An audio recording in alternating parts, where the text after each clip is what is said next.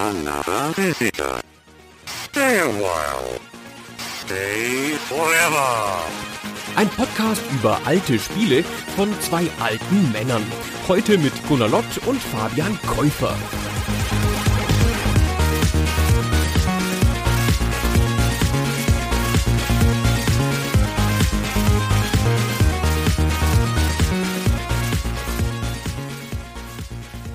Hallo Fabian. Hallo Gunnar, schönen guten Abend. So, jetzt erklär doch mal, warum du dieses Spiel ausgewählt hast. Das war deine Idee. Das ist schön, dass du das fragst. Das Spiel, über das wir heute sprechen, ist Actraiser. Ein Spiel für das Super Nintendo. Es ist ein Frühwerk, ist sehr früh im Lebenszyklus des Systems erschienen, nämlich schon 1990 und mit entsprechenden Abstufungen und den entsprechenden Berücksichtigungen der verspäteten Veröffentlichung der Konsole in USA und Europa da entsprechend auch ein bisschen jeweils nach Release. Und es ist ein Spiel, was mir sehr gut im Gedächtnis geblieben ist, weil ich es sehr früh hatte. Und ich glaube nicht selbst gekauft, sondern es war so ein typisches Spiel, was in einer der Videotheken stand, die es damals bei uns in der nächstgrößeren Stadt gab. Und da wurde das dann ausgeliehen. Und es ist mir damals schon im Gedächtnis geblieben oder hat mich so geprägt, weil es so ungewöhnlich war für ein Konsolenspiel, auch für ein Super Nintendo-Spiel, weil es Sachen genommen hat, die man in seiner Art zwar kannte, es war nämlich zum einen oder ist zum einen ein recht konventionelles 2D-Action-Spiel mit einem Ritter mit Schwert und Schild und es ist zugleich aber auch das, was man gemeinhin eine Göttersimulation nennt und es bringt diese beiden Komponenten zusammen und dann kombiniert noch mit Sachen wie einem sehr guten Soundtrack ist es einfach ein Spiel, was mir sehr, sehr gut im Gedächtnis geblieben ist, als eines so der prägenden und besonderen Spiele, gerade aus der Frühzeit des Super Nintendos. So, da hast du deine Begründung, oder? Du hast ja schon das ganze Spiel erklärt. ich wollte ja nur, wollte nur die Begründung haben. Ich habe das 93 oder so das erste Mal gespielt, als ich schon ein bisschen draußen war. Mhm. Und ich habe ja im Spielladen gearbeitet, wie ich schon verschiedentlich erwähnt habe. Und wir hatten so eine Verleihsektion. Das Spiel war bei uns gar nicht im Verkauf, glaube ich. Oder ist mir nie aufgefallen, dass es irgendwo gestanden hätte und dass ich das Leute verkauft hätte. Aber das hatten wir im Verleih. Und im Verleih ist es erstaunlich gut gelaufen. Und ich dachte immer, hm, das musst du doch mal ausprobieren. Das ist doch von diesen Soulblazer-Leuten. Ja, das Soulblazer war ja ganz cool. Mhm. Und weiß ich doch, dann habe ich das irgendwann mal mitgenommen ich konnte ja immer die Spiele umsonst ausleihen, wie praktisch, und konnte damit nicht viel anfangen. Und habe gar nicht bis zu dem Göttersimulationsteil gespielt, habe einfach mir nur diesen Action-Teil angeguckt, dachte, das ist ja sowieso ein schlechtes Ghosts and Goblins und habe es dann wieder zurückgestellt. Gedacht, naja, das brauchst du ja nicht. Keine Ahnung, was die Leute immer damit wollen, warum die das immer ausleihen. So super ist das ja wohl nicht. So, und dann habe ich das nie so richtig gespielt über die Zeit. Nur mal so dieses eine Mal reinschauen und jetzt halt wieder. Hm. Ich frage mich, was es über dich aussagt, dass du den Göttersimulationspart gar nicht erreicht hast, weil der kommt ja schon nach der ersten Actionsequenz im Spiel. Ja, nach fünf Minuten etwa, ja. Ja, ich wollte es jetzt nicht so explizit sagen, aber ja, es dauert ungefähr fünf Minuten. Wenn man nicht an dem Endgegner scheitert im ersten Actionabschnitt, dann kommt ja schon dieser Part. Das ist schade, dass du bis dahin gar nicht durchgehalten hast. Ja, ich weiß auch nicht. Ich war schon immer ungeduldig und ich habe irgendwie dem Spiel gleich was zugeschrieben. Ich bin kein Freund von den Ghosts and Goblins artigen Spielen. So von Action 2D Scrollern und so, das ist nicht so mein Ding. Und dann habe ich halt gedacht, ach so was ist das? Wir haben immer ohne Packung verliehen. Also die Packung stand im Regal und stand nur das Modul und die Anleitung in so einer Pappbox mit unserem Verleihlogo drauf. Manual habe ich mir nicht angeguckt, habe es einfach reingelegt und gedacht, ach so, ach ja, pff ach, so ein Spiel ist das, ja, nee, da habe ich keinen Bock zu. Ganz schön doof, ja. Und, und es war aber ja auch gar kein besonders guter 2D-Sidescroller das hat mich dann so ein bisschen in die Irre geführt. Und wenn man diese beiden einzelnen Teile, die du genannt hast, so einzeln für sich bewertet, sind sie auch beide nicht gut. Ich würde auch heute noch sagen, dass es kein sehr gutes Spiel ist. Aber es gewinnt seinen Charme aus der spezifischen Art, wie es diese beiden Teile kombiniert und aus einem spezifischen Aspekt der Göttersimulation, der zu dem Zeitpunkt neu ist. Aber dazu kommen wir später noch. Ja, du hast jetzt schon sehr stark ein Fazit auch gezogen zu deinem Eindruck zu den verschiedenen Spielteilen. Ich würde dir schon widersprechen, dass der Action-Part für sich genommen nicht gut ist. Also wenn man es vergleicht mit Super Ghouls Ghosts, was so der Ableger von Ghosts Goblins auf dem Super Nintendo war, das ist vielleicht das etwas ikonischere Spiel, was das angeht. Das ist aber gerade, wenn du das heute einlegst, da sind schon auch einige Level-Design-Macken drin. Das ist wahnsinnig frustrierend schwierig.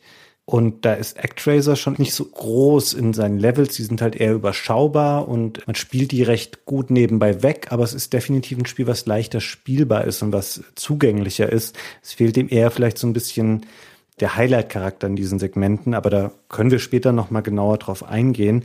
Ich würde einmal nochmal kurz diesen Rückgriff machen, weil wir das meistens ja am Anfang auch machen, dass wir nochmal über das Entwicklerstudio sprechen. Und du hast eben gesagt, du hast es erst 93 gespielt.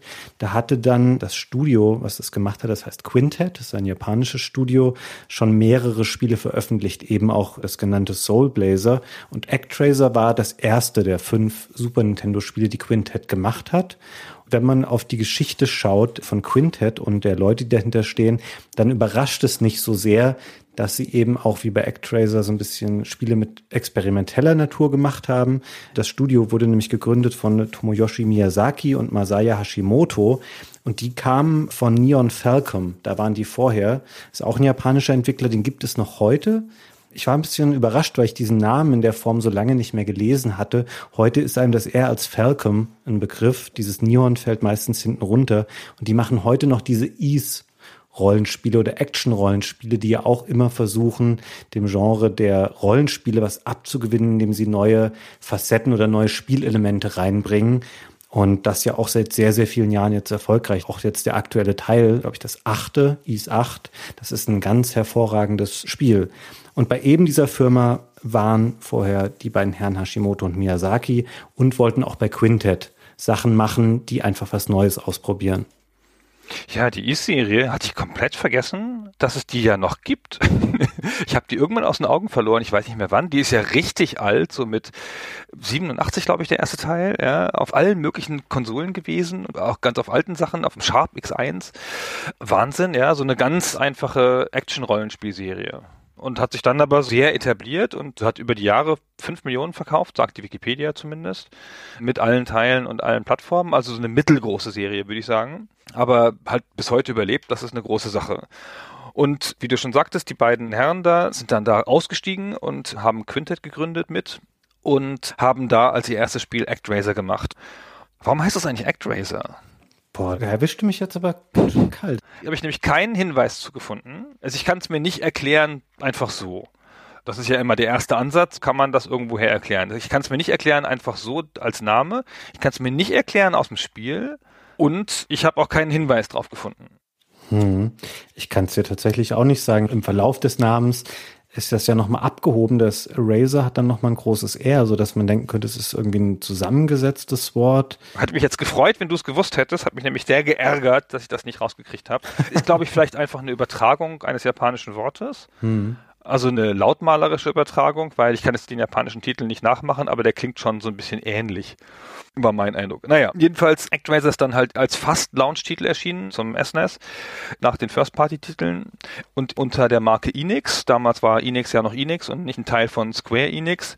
Mit denen hatten sie eine langfristige Beziehung. Also waren Entwickler und Enix war der Publisher und haben immer Spiele für Enix gemacht, die Enix dann rausgebracht hat. Genau.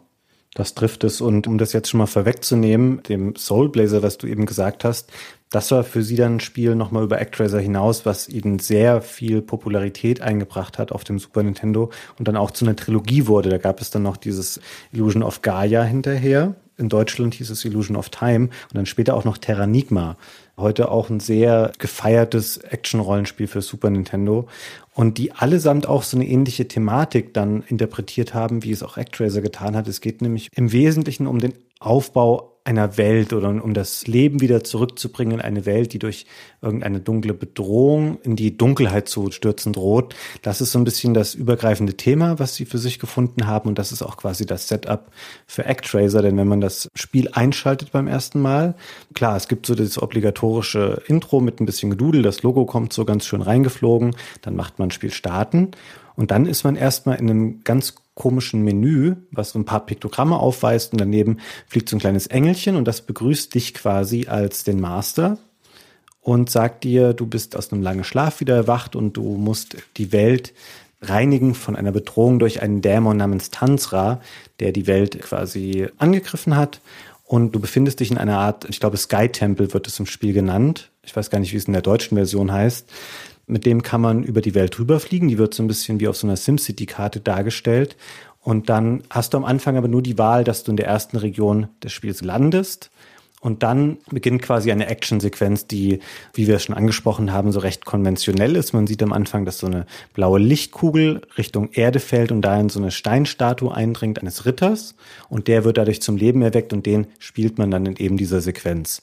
Das ist so ein bisschen der Auftakt. Und du hast es ja vorhin schon mal gesagt, dass du nicht ganz verstanden hast, was das Spiel dann eigentlich noch so bereithält. Man weiß es auch da noch nicht. Man denkt allerdings schon ganz kurz durch diese Menüführung vorher, dass das Spiel danach vielleicht noch weitere Elemente aufwartet oder dass eben nur eine Überbrückung ist, diese Action, die einen da jetzt erwartet am Anfang des Spiels das Spiel zeigt einem ja, wie du sagst, ein Menü.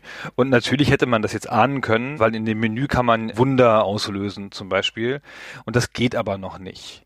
Man kann dann schon ahnen, dass ein Teil des Spiels in diesem Menü stattfindet. Was echt ein schräger, schräger Anfang ist für ein Spiel. Total. Relativ kontextlos. Wenn man das Handbuch nicht gelesen hat, ist das echt schwer zu durchschauen, was das Spiel von einem will.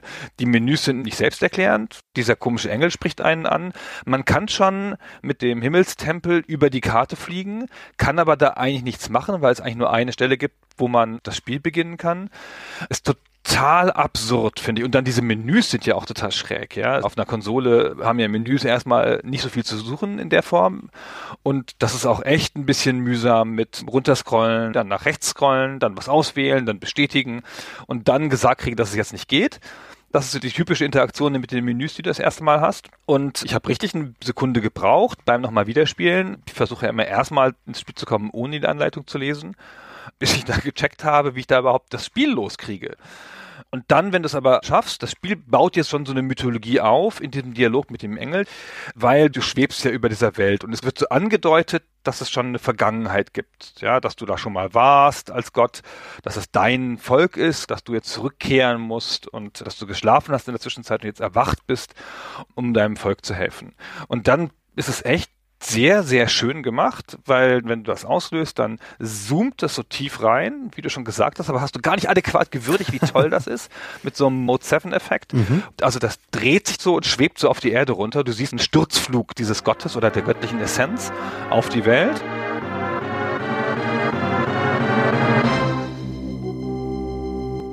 Und dann wird das nahtlos übergeführt in den nächsten Screen, wo du dann diese göttliche Essenz ankommen siehst. Und die geht dann in die Statue, irgendeine Statue, die da seit Ewigkeiten steht, quasi dein Avatar, eine Statue von dir vielleicht oder von deinem Propheten. Also man kann da so eine mystische Andeutung drin sehen. Ja, es ist nicht einfach so, dass da die Heldenfigur runterspringt und dann da ist, sondern das ist die Götteressenz, die die Statue erweckt. Ja. Das ist schon mal toll, finde ich, weil das so eine Tiefe andeutet.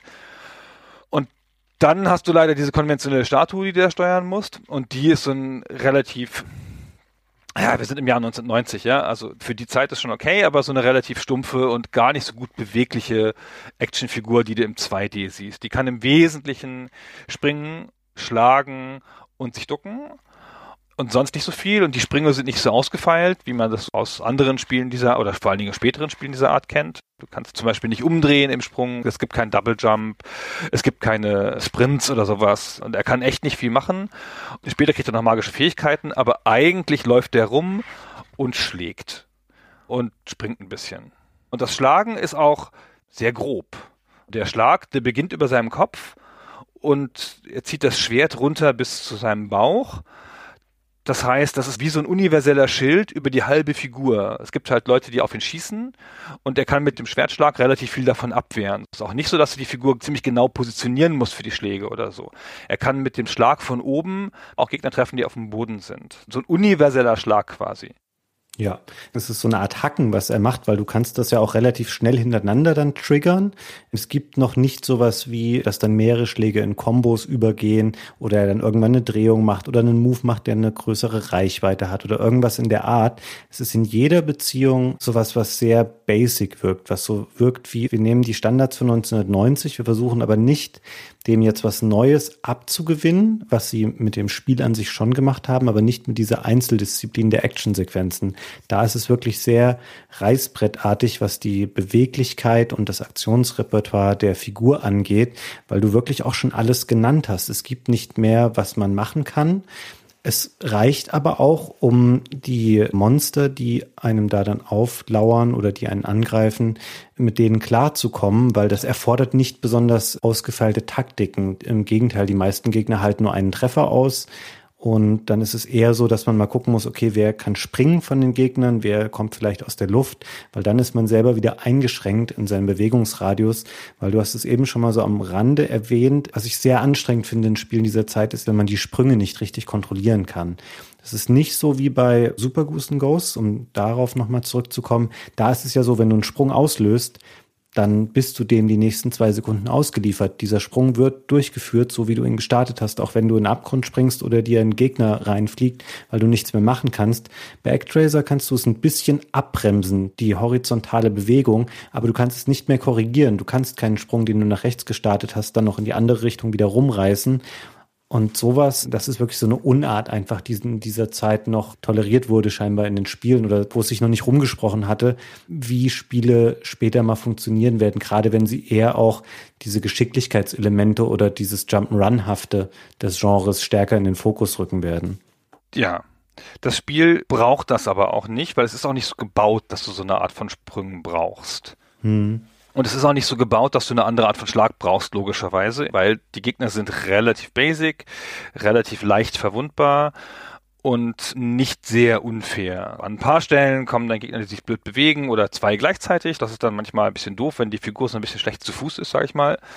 Aber eigentlich ist das so ganz gut zu bewältigen. Die Figur ist relativ groß auf dem Screen und die Gegner sind auch relativ groß. Das heißt, du siehst vergleichsweise wenig Screen und die Figur und der jeweils aktuelle Gegner nimmt einen großen Platz davon ein. Also es fühlt sich dadurch sehr wie ein Kampfspiel an, weil du auch gar nicht so viel springst und die Sprünge sind nicht schwer. Es hat gar keine kniffligen Sprünge fast. Ich bin jemand, der echt nicht gut springen kann. Ich weiß nicht warum. Ich kann okay kämpfen in solchen Spielen, aber dieses Timen von Sprüngen ist schon immer meine Schwierigkeit gewesen.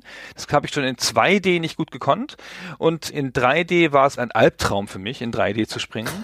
auch heute noch. Und bei ActRaiser habe ich, glaube ich, in den ersten drei, vier Actionsequenzen nicht einen Sprung vergackt. Ich war richtig über mich selber positiv überrascht. Ich dachte so, guck mal, wie, was du springen kannst, Gunnar. Das ist ja der Hammer. Wieso kannst du plötzlich so gut springen? Und das lag ja logischerweise nicht an mir, sondern es liegt daran, dass die Sprünge alle einfach sind. Klar zu lesen, relativ kurze Distanzen. Und es macht auch nicht viel so mit, dass du so drei Sprünge hintereinander machen musst oder sonst irgendwas unter Zeitdruck oder sowas. Das macht's ganz selten. Eine Stelle fällt mir spezifisch ein, wo ich einmal dachte im Spiel Holler, da ist mal ein bisschen Anspruch in dem Sprung mit drin. Da ist es nämlich so, dass du auf eine Art hoch- und runterfahrende Plattform springen musst. Und du darfst es aber nicht machen, während die Plattform nach unten fährt, weil unten sind auf einmal Stacheln, in die du reinfallen kannst, sondern du darfst erst auf diese Plattform springen, wenn sie wieder nach oben fährt. Und das ist einmal was, wo man kurz da ein bisschen aufmerksam sein muss. Ansonsten ist der Anspruch, was das angeht, tatsächlich relativ gering. Und im Grunde, was das Kämpfen angeht, man hat einen Helden, auch das eher ungewöhnlich eigentlich zu der Zeit, der verhältnismäßig viele Treffer ab kann. Auch da wieder die Referenz zu Super Ghouls and Ghosts. Da hast du halt eine Rüstung an. Wenn du getroffen wirst, verlierst du die Rüstung. Wenn du dann nochmal getroffen wirst, bist du tot. Und bei Actracer hast du einen relativ feingliedrigen Energievorrat, von dem du immer ein bisschen was verlierst, bis du irgendwann dann mal stirbst. Und du findest auch eigentlich relativ häufig so Sachen wie einen Apfel oder auch mal einen halben Apfel und solche Sachen, die deine Energie wieder auffüllen an solchen Light Orbs, leuchtende Power-Up-Dinger, aus denen dann halt was rauspurzelt. Gibt tatsächlich darüber hinaus auch gar nicht so viel mehr, was man da sammeln kann. Tatsächlich gibt es sowas wie Bonuspunkte und so, da kommen wir später nochmal drauf, weil da muss ich ganz offen gestehen, es war mir ganz viele Jahre gar nicht klar, warum es bei Actracer irgendeinen Sinn machen sollte, auf diese Score-Anzeige zu achten, die diese Actionsequenzen haben. Ich dachte halt, es ist so ein Überbleibsel, weil das halt Spiele so gemacht haben in der Zeit und deswegen haben sie es auch drin. Aber es ist ganz erstaunlich, wie das später noch einen Bezug nimmt auf den anderen Teil des Spiels. Und das wird gar nicht so explizit, aber auch thematisiert, dass das eben wichtig ist, da auch einen guten Score zu erzielen in diesen Levels. Das wird überhaupt nicht erklärt, oder? Ja, du könntest sogar recht haben, dass es gar nicht genannt wird. Es ist aber tatsächlich so, dass es sich lohnt, auch auf einen guten Score zu achten. Kommen wir später noch zu, wenn wir über die Strategiesequenz reden. Aber ich bin dann logischerweise noch nicht fertig mit der Actionsequenz. Es gibt ein paar Stellen, du hast es eben beschrieben, wo du diese Ebene hast mit dem Hoch- und Runterfahren. Es gibt ein paar Stellen, die sind fast nicht zu lösen beim ersten Mal, weil es dich überrascht. Es gibt zum Beispiel auch Plattformen, die so wegbrechen nach unten, wie das jedes Jump'n'Run hat, aber die sind hier nicht klar beim ersten Mal. Dann fällt es halt einmal runter, dann weißt es und dann spielst es halt nochmal und dann ist es relativ einfach danach. Es ist nicht so, dass diese herunterfallenden Plattformen dann so eng getimed sind, dass du eine perfekte Serie von Sprüngen machen musst oder in so einen Flow kommst so schnell. Das Spiel profitiert sehr stark davon oder dein Erfolg beim Spiel profitiert sehr stark davon, wenn du erstmal stehen bleibst und dir die Sachen anguckst. Und in der Regel kannst du das auch, weil das Spiel dich selten unter Druck setzt, indem Gegner auf dich zugeschossen kommen oder sowas. Mhm. Du hast ein Zeitlimit, aber du checkst auch überhaupt nicht, wozu das gut sein könnte. Und es gibt dir auch keinen Hinweis darauf, warum es dieses Zeitlimit überhaupt gibt. Also es laufen Sekunden runter. Eigentlich kannst du es dir auch am Anfang erstmal schenken und dir nur die Sachen angucken. Mhm. Und wenn du dies ausklammerst, also wenn du diese Stellen, wo das Spiel dich überrascht, ausklammerst, dann ist der ganze Rest einigermaßen konventionell und auch ganz gut zu lesen. Und was es noch hat, es hat so eine Grace Period. Wenn du halt getroffen wirst, dann bist du zwei Sekunden unverwundbar. Das gibt es ja auch in vielen Spielen. Und das kam mir hier relativ lang vor. Es führt auch ein bisschen dazu, dass man zeitweise denkt, besonders bei Gegnern, die sich schneller bewegen können als man selbst, was auch so eine Unart ist dieser Spiele, da wenn sie sowas haben, dass sie so Gegner haben, die schneller springen können oder sich schneller bewegen können, dann neigt man manchmal dazu, bei Actraiser zu denken, ja, ich versuche jetzt gar nicht hier mir krass viel Mühe zu geben, da schadensfrei durchzukommen, weil ich schaff's im Zweifelsfall doch nicht. Und es führt dann zu Stellen, wo man denkt, okay, ich lasse mich jetzt einmal treffen und danach nutze ich diese relativ lange Grace Period und lauf einfach weiter, weil die Levels sind sehr linear aufgebaut. Es gibt nur ganz wenige Möglichkeiten, mal vom Weg irgendwo abzugehen im allerersten Abschnitt, das ist so ein Waldabschnitt, die Welt heißt Fillmore, da kann man einmal wieder zurückgehen und auf so eine Seilwinde oder so zwischen so Bäumen hin und her fahren und kann nochmal zurückfahren und sich dann Power abholen. Aber es kommt ganz selten vor, dass man nicht einfach dem Weg schnurstracks folgt. Und dann macht man es auch manchmal, dass man einfach einen Treffer in Kauf nimmt und dann eben eine schwierige Stelle dadurch überbrückt. Es gibt auch keine Strafe oder so dafür. Und das Spiel zwingt einen eigentlich auch nie, dass man die Gegner besiegen muss, sondern man kann sie einfach auch leben lassen. Es gibt keine Stellen, wo so Blocker erschaffen werden, dass man nicht mehr weiterkommt. Ich glaube, es gibt ein, zwei Mal, aber 99 Prozent des Spiels kannst du einfach immer weitergehen. Und das macht man einfach manchmal auch im Spiel dann. Genau, es gibt einen Gegner, den gibt es an mehreren Stellen, dessen Ableben fördert eine Tür zutage, aber das ist auch schon der einzige. Ansonsten hast du nur als Pflichtgegner die Bosskämpfe von denen es am jedem Ende einen gibt. Genau, du kannst einfach durchrennen, dann hast du halt weniger Score. Das ist so ein bisschen die Strafe dafür. Es ist aber auch so, dass die Wege, die du gehen kannst im Level, in der Regel gibt es einen einfachen Weg und einen Weg, wo du einen Umweg gehst, um an Power-Ups zu kommen. Mhm. Und die Power-Ups brauchst du aber jetzt nicht zwingend, um es nur zu lösen. Die sind in der Regel auch nur fürs Optimieren da. Und manchmal sind sie auch geradezu überflüssig. Also es gibt diese Auflade-Power-Ups, die deine Gesundheit wieder aufladen. Und davon gibt es in der Regel zu viel. Das ist mir schon öfter passiert, dass ich dann Power-Up gejagt habe, extra einen Umweg gegangen bin und dann dachte ich, ach fuck, es ist ja bloß ein Herz. Ich war ja schon voll. Diese Taktik, die du da beschreibst, dass man den Level abkürzt, indem man einfach stumpf durchläuft und nicht mehr kämpft, das habe ich ein paar Mal gemacht im Frust. Ich bin dann irgendwie doch gestorben, weil das Spiel mich irgendwo runtergeworfen hat an irgendeiner Stelle, weil runterwerfen ist halt tödlich oder in Spikes, in so spitze Pfähle fallen oder sowas ist immer tödlich, dann egal wie viel Energie du hast, bist du sofort tot. Und total bescheuert hat diese Spikes auch manchmal an der Decke. Bin mir ein paar Mal passiert, dass ich beim Ausweichen dann in die Decke gesprungen bin und dann sofort tot war. Und da dachte ich, ja, Mai. Und dann setzt das Spiel dich immer relativ weit zurück. Es hat im ganzen Level immer nur einen Rücksetzpunkt. Das heißt, in der Regel, wenn du den Rücksetzpunkt noch nicht erreicht hast, dann kommst du relativ weit zurück. Also gefühlt weit. Die Level sind ja nicht groß, immer noch nur zwei, drei Minuten zurück, aber immerhin. Und dann hatte ich manchmal die Lust verloren, habe gesagt, komm, jetzt renne ich einfach durch. Und wie du sagst, am Ende eines Levels ist fast immer ein Power-Up. Das heißt, wenn du auf dem Zahnfleisch ankommst vorm Bossgegner, dann gibt es dir immer noch eine Aufladung. Hm. Allerdings musst du natürlich immer noch den Boss dann auch besiegen und ich finde, da dreht das Spiel später schon ordentlich auf, was den Schwierigkeitsgrad angeht. Am Anfang finde ich in Level 1, da ist der noch so ein besserer Standardgegner meiner Meinung nach. Das ist so ein Minotaurus, halb Ritter, halb Pferdgegner, der auch ein ganz einfaches Angriffsmuster hat. Der hat eine große Lanze. Wenn er die gerade vor sich hochhält, kann man ihn die ganze Zeit schlagen und dann irgendwann nimmt er sie mal runter und läuft auf einen zu und man selber muss einfach nach links wieder zurücklaufen, bis er eben aufhört, diese Aktion zu machen. Und später beschwört er noch solche Blitze aus seiner Lanze, die vor ihm in den Boden einschlagen, wenn man da ein bisschen Abstand hält. Das ist ein Bossgegner, den kann man sehr leicht besiegen, ohne überhaupt Schaden zu nehmen wenn man das Angriffsmuster einmal durchschaut hat. Das wird aber später deutlich schwieriger, finde ich. Und mit später, um da einmal die Dimensionen so ein bisschen klar zu machen, das Spiel hat im Grunde genommen zwölf Actionsequenzen, weil es gibt sechs verschiedene Landstriche in dieser ganzen Welt, die man auf dieser Weltkarte bereisen kann. Und eingebettet zwischen die zwei Actionsequenzen. Es gibt immer so eine Einleitung, wenn man irgendwo neu ankommt, damit man sich quasi Zutritt zu diesem Land verschaffen kann, ist eine Actionsequenz mit Bossgegner. Dann kommt der ganze Simulationspart dazwischen und das kommt dann meistens nochmal zu einer Art von Katastrophe, während man diesen Aufbaupart macht oder irgendein neues Problem taucht auf und daraus ergibt sich in der Regel die zweite Actionsequenz der Welt.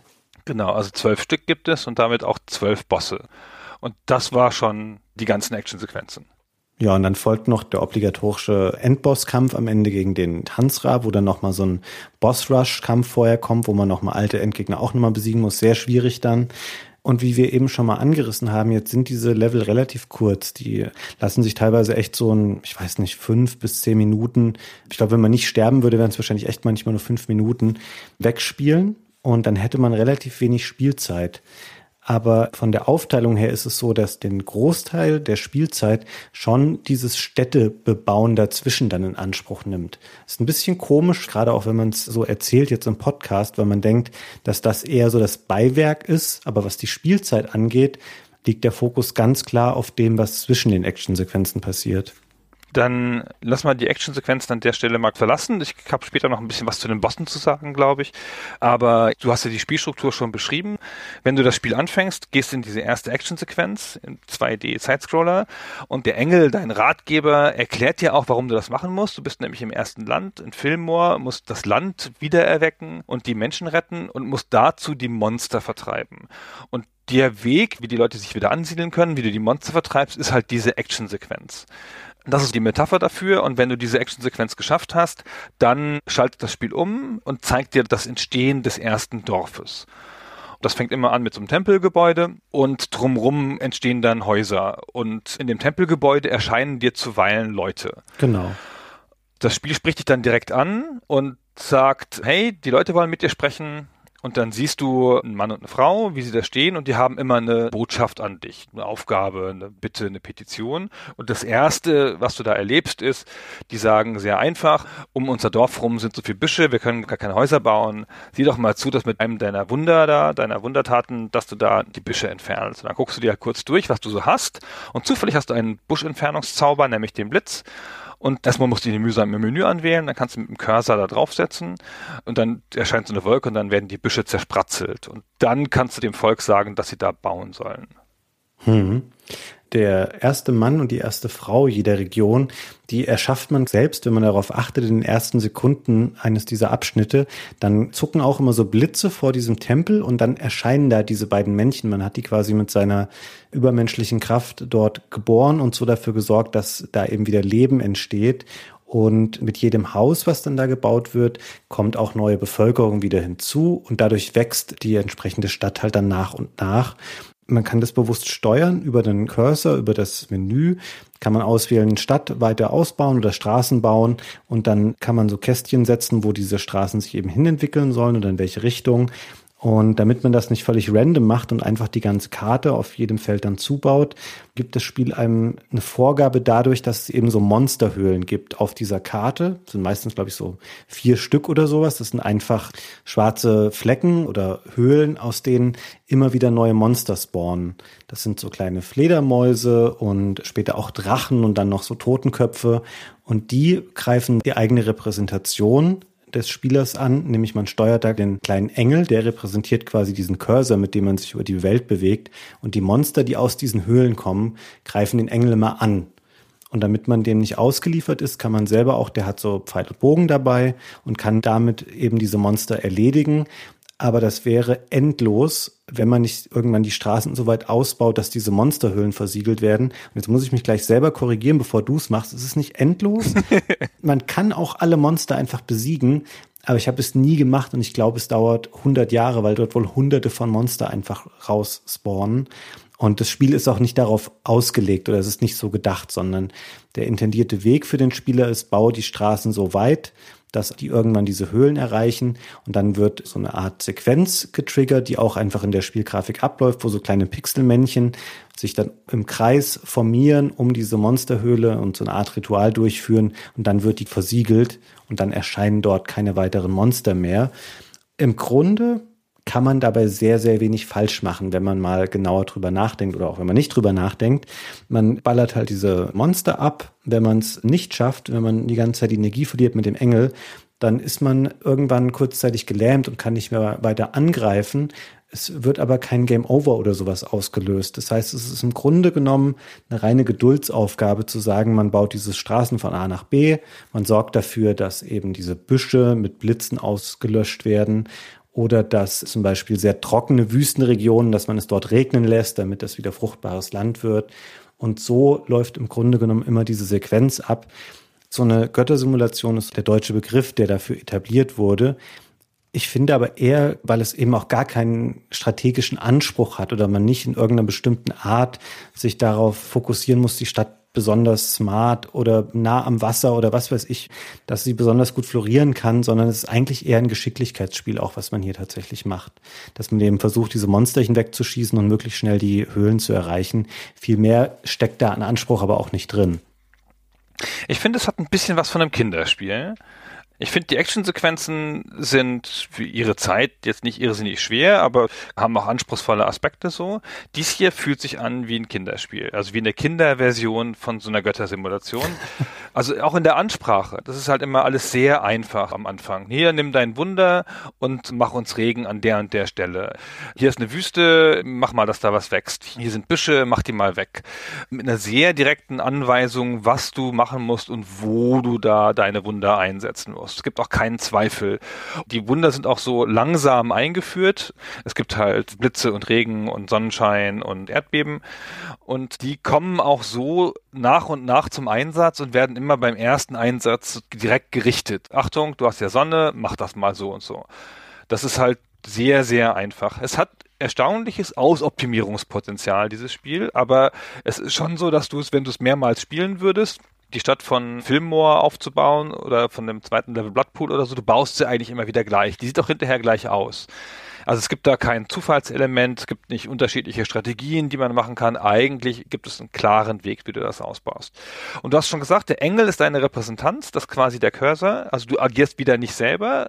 Die Metapher ist wieder, dass du durch einen Stellvertreter handelst, so wie die Statue, die du mit deiner göttlichen Energie füllst. Dein Stellvertreter ist in den Actionsequenzen, ist der Engel, dein Ratgeber ansonsten im Schiff, ist hier deine Repräsentanz. Der setzt sozusagen die Cursorpunkte, wenn da irgendwas gemacht werden muss und der verteidigt verteidigt sich halt gegen die Monster. Und das ist eine ganz eigene Mechanik, finde ich, weil am Anfang checkt man das nicht so richtig sofort, so was so das Ziel ist. Und dann fühlt es sich an wie so ein Schießspielchen. Ja, du fliegst über die Karte mit deinem sehr beweglichen Engel, der ist auch schnell und dann kommen Monster auf dich zugeflogen und die greifen entweder dich an oder, was irgendwie unangenehmer ist, sie greifen das Dorf an. Manchmal nehmen diese Fledermäuse, die ersten Gegner, nehmen dann halt einfach vier Einwohner, aus dem Dorf mit, tragen die hoch und fliegen damit weg. Und du dann so, was? Meine Einwohner? Schnell hinterher. wenn er sie dann abschießt, dann lassen sie die wieder fallen und die Einwohner laufen ins Dorf zurück. Aber wenn du sie nicht abschießt, dann bringen sie sie in eins ihrer Monsterlöcher. Und das wirkt, als wären es Monster-Spawner, die man so töten muss. Aber, wie du schon sagst, es gibt eine finite Anzahl von Monstern da drin. Mhm. Immer so um die 150. Also ich glaube, die ersten vier Monsterhöhlen von Fillmore sind insgesamt 600 Monster und da gibt es einen direkten Zusammenhang, weil nämlich wenn du ein Monster abschießt im Flug, dann fliegt so eine kleine weiße Seele, die Repräsentanz, aus dem abgeschossenen Monster in deinen Tempel. Und dann geht dein Bevölkerungslimit hoch. Das ist eine Seele, die dann verfügbar ist, mit der du dann arbeiten kannst. Eigentlich sind die Monster wahrscheinlich dann umgewandelte Einwohner. Ja? Dann hast du den befreit. Und wenn du dir so eine Monsterhöhle anguckst, dann steht da drin, wie viel Fledermäuse oder Rachen oder so da noch drin sind. Also wie viel Seelen da drin noch gefangen sind. Und wenn du die jetzt einzeln starten lässt und alle nacheinander abschießt, ja, dann kriegst du sozusagen die Seelen zurück. Und wenn du aber deinem Volk ermöglicht, diese Höhle zu verschließen, was sie dann ja in so einem selbstständigen Ritual machen, dann kriegst du diese Seelen auf einen Schlag. Mhm, genau. Diese 150 oder 130 oder so und dann steigt damit dein Bevölkerungslimit. Was dafür spricht, dass das eng zusammenhängt. Das habe ich am Anfang auch nicht so richtig gecheckt sofort, warum das so ist, aber das ist jetzt beim zweiten Spielen sehr logisch, dass der Zusammenhang dann so gemeint ist, auch so von der Metapher her. Und diese Dörfer entstehen Feld für Feld, so Teil für Teil, aber halt nach sehr klaren Regeln, auch Zusammenhängen zwischen Versorgung und Bevölkerungswachstum. Also die Bevölkerung braucht immer Häuser. Eine Hütte fast irgendwie vier und ein großes Haus irgendwie acht Leute. Und immer wenn es eine bestimmte Anzahl erreicht, dann müssen sie eine neue Versorgungssache bauen. Sagen wir mal ein Maisfeld. So ein Maisfeld ernährt dann wieder 32 Leute, das heißt, dann sind sie erstmal versorgt, bis sie das nächste Limit erreichen und dann bauen sie es aber selber nochmal. Also es ist nicht so, dass du so SimCity-mäßig dann sehen musst, dass du genügend von allem hast, ne? dass die Gebäude ausoptimiert sind oder die Felder ausoptimiert sind und die Wege ausoptimiert sind. Nichts von dem, es macht es aber automatisch. Aber nach einem Regelwerk, das du beobachten kannst und mitrechnen kannst. Hm, stimmt. Aber du musst tatsächlich nicht viel darauf achten, weil im Grunde passiert das im Hintergrund alles automatisch und du triggerst es durch Sachen, die du machst, wo du nicht direkt verstehst, was der Zusammenhang jetzt ist. Also man weiß es irgendwann, wenn man es dann doch irgendwann mal mitbekommt. Aber im Grunde passiert sehr, sehr viel automatisch, was da so auf der Stadtentwicklungsebene eigentlich stattfindet und so ja, steigt eben auch die Qualität der Häuser dann einfach an. Je weiter sich so eine Stadt dann kulturell entwickelt, dann werden eben aus diesen Strohhütten irgendwann Holzhäuser und dann irgendwann auch Steinhäuser. Aber man selber weiß gar nicht genau, was man dem eigentlich so zugetan hat, außer dass man eben die ganze Zeit Monster abgeschossen hat und hier und da mal ein Wunder gewirkt hat. Ansonsten agieren die Bewohner dann schon relativ selbstständig oder ich sage mal, Prozesse passieren da relativ, ohne dass man selber so sehr darauf eingewirkt hat oder nicht bewusst darauf eingewirkt hat. Das stimmt, man ist da so ein bisschen distanziert als Gott. Aber, und jetzt kommen wir zu dem Clou und auch zu dem, was ich finde, was der Kern des Spiels ist. Ich finde, das ist ganz entzückend, wie die Bevölkerung mit dir spricht. Und das ist, was es für mich irgendwie gemacht hat. Ich habe ja schon gesagt, dieser 2D-Kampf, naja, ist ganz nett, kann man schon machen. Und dann dieses Aufbauen von diesem Dorf ist irgendwie befriedigend, weil man immer gerne Sachen wachsen sieht. Man bringt ja gerne Ordnung ins Chaos, wie Christian immer sagt. Das ist immer sehr befriedigend und das macht auch Spaß, auch wenn es nicht anspruchsvoll ist aber relativ schnell lernst du so eine Repräsentanz kennen von diesen Leuten durch diese zwei Figuren. Und das ist dann immer auf dieselbe lustige Art. Der Engel sagt, es überrascht dich jetzt bestimmt, aber die Leute wollen mit dir sprechen. Und du so, nein, das hatten wir jetzt schon zehnmal, das überrascht mich überhaupt nicht mehr, aber bitte. So, und dann hast du immer diese Ansicht von diesen zwei Leuten, die in dem Tempel stehen und dann läuft halt ein Text durch und dann wollen sie irgendwas von dir. Und oft ist es halt eine sehr mechanische Spielanweisung. Achtung, wir können hier nicht ernten, wenn du nicht Regen in die Wüste bringst und so. Nutz doch mal deinen sowieso Zauber. Aber oft ist es auch so eine Art Mini-Quest. Und das hat's für mich gemacht. Das ist mir irgendwie ans Herz gewachsen immer, dass ich diesen Leuten so auf eine ganz einfache Art mit meinen Wundern helfen konnte und dadurch sind sie irgendwie lebendig geworden. Und ich fand, was ich schon eben erzählt hatte, die Tatsache, dass die Fledermäuse sie wegtragen können, das hat mich auch gepackt. Da dachte ich, ey, Alter, das sind meine Leute, ja. Geh du weg, du Scheißmonster. Hier wird niemand weggetragen. Und dann sprechen sie dich an und manchmal, wie gesagt, sind es so kleine Sachen, die so ein bisschen außerhalb der Mechanik stehen. Es gibt eine Stelle ganz bekannt, da wird jemand sterben und er möchte nochmal die Tränen des Himmels sehen. Ja, ich glaube, er möchte unter den Tränen seines Masters quasi aus dem Leben scheiden und dann erfüllt man ihm diesen Wunsch, indem man es auf ihn regnen lässt. Ja, genau. Und was du machen musst, ist, du musst ihn finden und auf ihn regnen lassen. Und das ist ja wohl wunder, wunderschön total nett, gut die Spielmechanik eingesetzt, um eine andere Metapher anzufangen. Und es hat so eine sehr menschliche Komponente und du fühlst dich ja mal echt wie ein Gott da. Ja, es ist ja schwierig, sich wie ein Gott zu fühlen in Götterspielen. Das ist nicht so leicht, wie man immer denkt. So in Populous fühle ich mich zum Beispiel null wie ein Gott. Da fühle ich mich mehr so wie ein Bauarbeiter, der die ganze Zeit da Sachen planiert. Und das wird für mich so menschlich, dadurch, dass sie mich ansprechen. Und ich finde, das ist so ein bisschen das, weswegen mir das Spiel ans Herz gewachsen ist, auch wenn ich es gar nicht so für ein tolles Spiel halte. Ja, ich musste jetzt ganz kurz mal korrigieren, Gunnar, weil du natürlich gesagt hast, dass dieser Mann dann stirbt. und dass man sich dann den Gott fühlt. Du weißt schon, dass wenn es nach Nintendo geht, es stirbt niemand in dem Spiel. Ne? Das ist auch akkurat darum formuliert im Ingame-Script. Da wird auch nicht gesagt, dass der stirbt. Und genauso wird auch niemals gesagt übrigens, dass man ein Gott ist, sondern man ist nur ein Master. Das ist nämlich ein Thema, was in Nintendo-Spielen zu der Zeit damals nicht stattfindet. Also beides nicht. Sterben nicht und Gott sein auch nicht. Das ist ganz schön krass. Da sprichst du einen krassen Punkt an. Offensichtlich bin ich ein Gott. Ich habe einen Engel, der mir gehorcht. Ich habe eine Bevölkerung, die mich anbetet in einem Tempel, die mich darum ersucht, Wunder zu wirken. Ich sitze im Himmel und lasse es auf die Erde regnen. Wer bin ich denn? wenn nicht Gott. Ja, aber bei Nintendo gibt's das nicht, weil Nintendo hat ganz klare Regeln dazu, was man an religiöser Symbolik haben darf und das geht nicht. Hm. Zumindest im Westen oder speziell in Amerika zu der Zeit gibt es einen sehr, sehr ausgearbeiteten Katalog mit Sachen, die in Nintendo-Spielen möglich sind und die nicht möglich sind, weil man sich eben absichern wollte gegenüber besorgten Eltern, die in Videospielen den möglichen Untergang des Abendlandes gesehen haben. Bei Actraiser im Japanischen, weil du hast es natürlich schon gesagt, das Spiel ist ganz klar darauf ausgelegt, dass man hier einen Konflikt simuliert oder nachspielt zwischen Gott und seinem bösen Pendant, der übrigens im japanischen Original einfach auch Satan heißt, also der Satan. Der heißt nicht Tanzra oder so, das was einfach ein fiktiver Dämon ist, sondern es geht im Spiel eigentlich um den Konflikt zwischen Gott und Satan.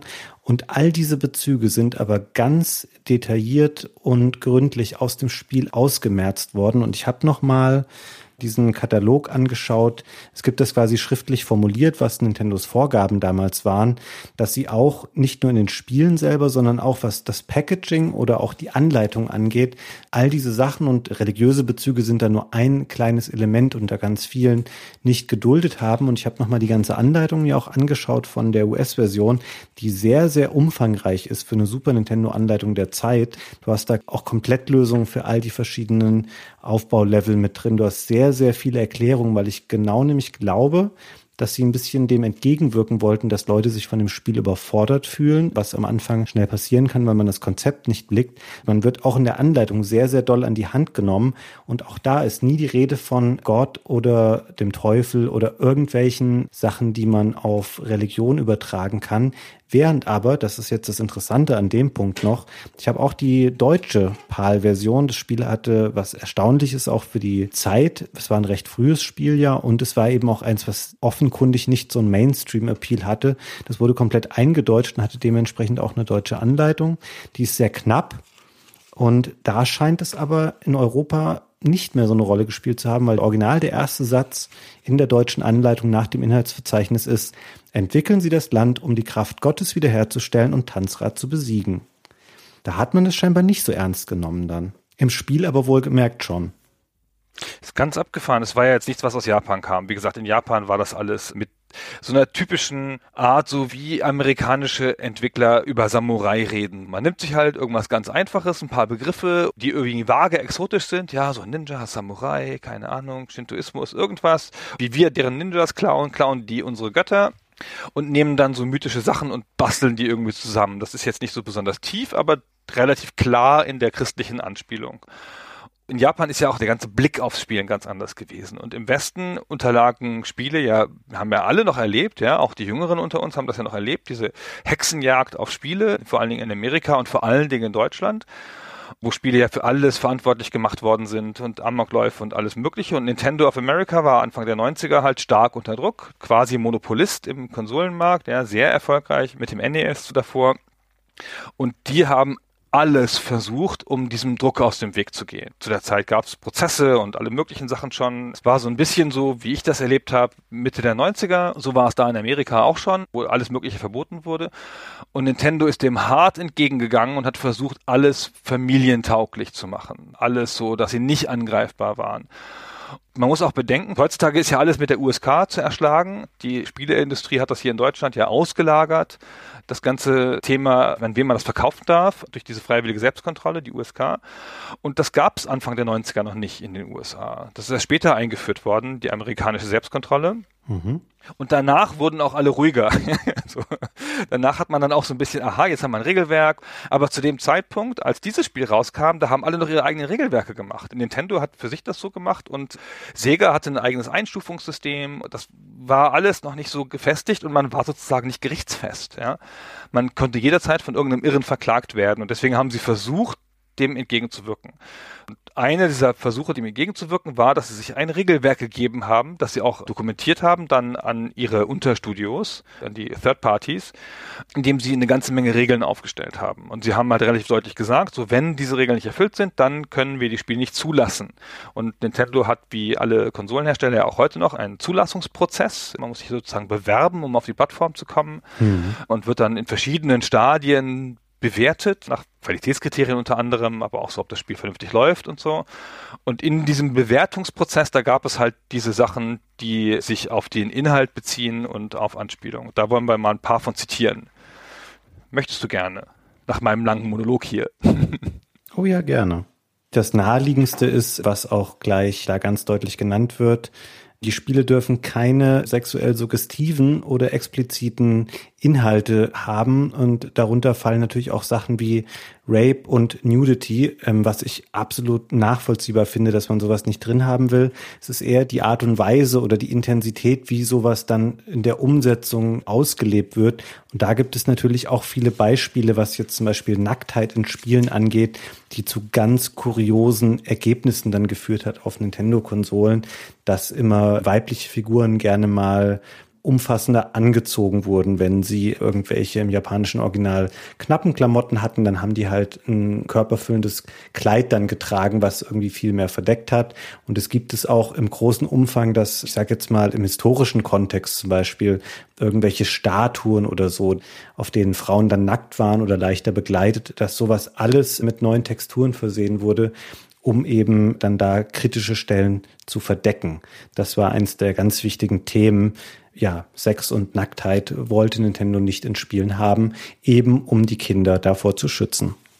Genau, ganz explizit in dem Zusammenhang auch erwähnt, dass es keine weder sprachlich noch bildlich eine Herabsetzung von einzelnen Geschlechtern geben darf. Ein erstaunlich modern klingender Punkt, finde ich, ja, für Anfang der 90er. Also quasi ein Sexismusparagraph. Und natürlich Gewalt. Exzessive Gewalt darf auch nicht vorkommen. Hm.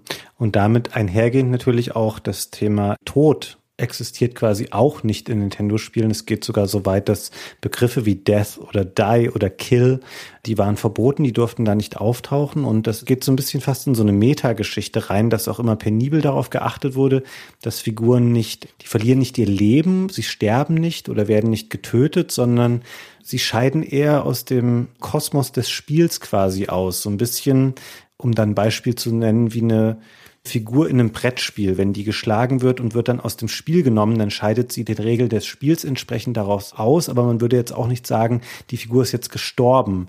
Das wurde alles auf eine andere Ebene da verlegt. Genauso wie, das ist mir auch lange Zeit nicht aufgefallen. Für uns ist es ja gang und gäbe zu sagen, man hat jetzt gerade bei diesen alten Spielen, bei so Jump'n'Run-Spielen, man sagt, man hat ein Leben verloren. Das waren da aber keine Leben, sondern das waren Chances oder Tries oder ähnliche Formulierungen, aber der Begriff, dass man dort ein Leben verloren hat, auch das wurde nicht so gesagt. Das war tabu in den Spielen. Obwohl ich das Gefühl habe, dass meine Repräsentanz, meine Statue in der 2D-Welt, dass die schon stirbt. Die bricht ja zusammen, wenn sie angegriffen wird und setzt sich so auf den Boden. Das hat schon sehr was von Sterben. Naja, sie setzt sich auf den Boden, aber sie zerfällt nicht in einer Blutfontäne. Ja, das stimmt. Also damit gleich explizit mit der Gewalt, grafische Darstellung von Tod darf nicht sein und halt der Tod findet überhaupt nicht statt, wie du schon gesagt hast. Interessanter weiterer Punkt ist die Darstellung von häuslicher Gewalt und Missbrauch. Kann mir nicht vorstellen, dass das oft Thema war in Spielen. Ich habe ein Beispiel dafür. Ah. Nämlich aus Earthbound, falls du das mal gespielt hast. Nee. Das ist ja so eins leider nur in Japan und in den USA erschienenes Rollenspiel, was in so einer recht skurrilen Echtwelt, sage ich jetzt mal, angesiedelt ist. Also es sind da eher Menschen, die da agieren oder junge Kids, anstatt irgendwelche Fantasy-Figuren oder Ritter. da gibt es eine Szene, wo ein Charakter zu spät nach Hause kommt und dann wird quasi off-camera, sage ich jetzt mal, bekommt man in der, in der japanischen Version mit, dass das Kind entsprechend von dem Vater den Hintern versohlt bekommt und auch später dann sagt, wenn man es jetzt auf Englisch übersetzen würde im japanischen Original, dass ihm sein Hintern wehtut. Und das wurde dann rausgenommen und war in der US-Version sowas wie, dass er dann sagt, Menno, jetzt kriege ich keinen Nachtisch mehr oder sowas nach dem Abendessen.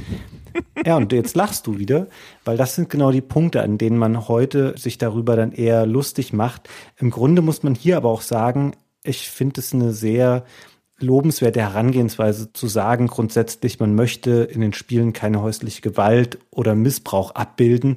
Das ist ja erstmal was Nachvollziehbares und auch Gutes ja, wie es dann halt ausgelegt wird, das führt dann halt teilweise zu solchen kuriosen Ergebnissen. Gerade in einem Spiel wie Earthbound, was sehr sich durch Charme und Witz auszeichnet, ob man das dann rausnehmen muss, wie ein Vater einem Jungen den Hintern versohlt. Mai, weiß ich jetzt auch nicht, würde man heute wahrscheinlich eher auch nicht mehr machen. Sicher nicht. Ja. Das Interessante daran ist ja, wir sprechen da jetzt so drüber, mit der Distanz all dieser Jahre dazwischen, das hat man ja damals nicht gewusst. Das hat Nintendo nicht offengelegt, diesen Katalog und das ist auch hinterher erst so richtig mit dem Internet bekannt geworden, weil dann die Leute angefangen haben, das mal auszutauschen oder zu dokumentieren, ja, wie die einzelnen Versionen aussahen. Vorher hat sie das ja höchstens mal vom Hören sagen, ja, wenn jemand zwei Versionen hatte und die abspielen konnte mit einem Importgerät. Das war nicht weithin ein bekanntes Wissen, dass Spiele zensiert worden sind. Das war einfach so. In Amerika hast du Nintendo anders erlebt, als du die in Japan erlebt hast. Und in Europa noch mal ein bisschen anders, ja. Ich weiß auch nicht natürlich im Zuge dessen, dass sowas später alles dann dokumentiert wurde und Leute im Detail seziert haben, was die Unterschiede zu den Versionen waren. Zu Recht wird dann immer gesagt, ach, das war alles zensiert und wir haben gar nicht die richtigen Versionen der Spiele gespielt und sowas. Aber ob man das jetzt zu der Zeit dann als qualitativen Unterschied wahrgenommen hätte, das weiß ich jetzt auch nicht unbedingt. Es war einfach ein bisschen zensiert, das war vielleicht auch ein bisschen prüder und ein bisschen harmloser und so. Es hat die Spiele wahrscheinlich zum Großteil aber nicht schlechter gemacht, sondern einfach ein bisschen anders in ihrer Tonalität.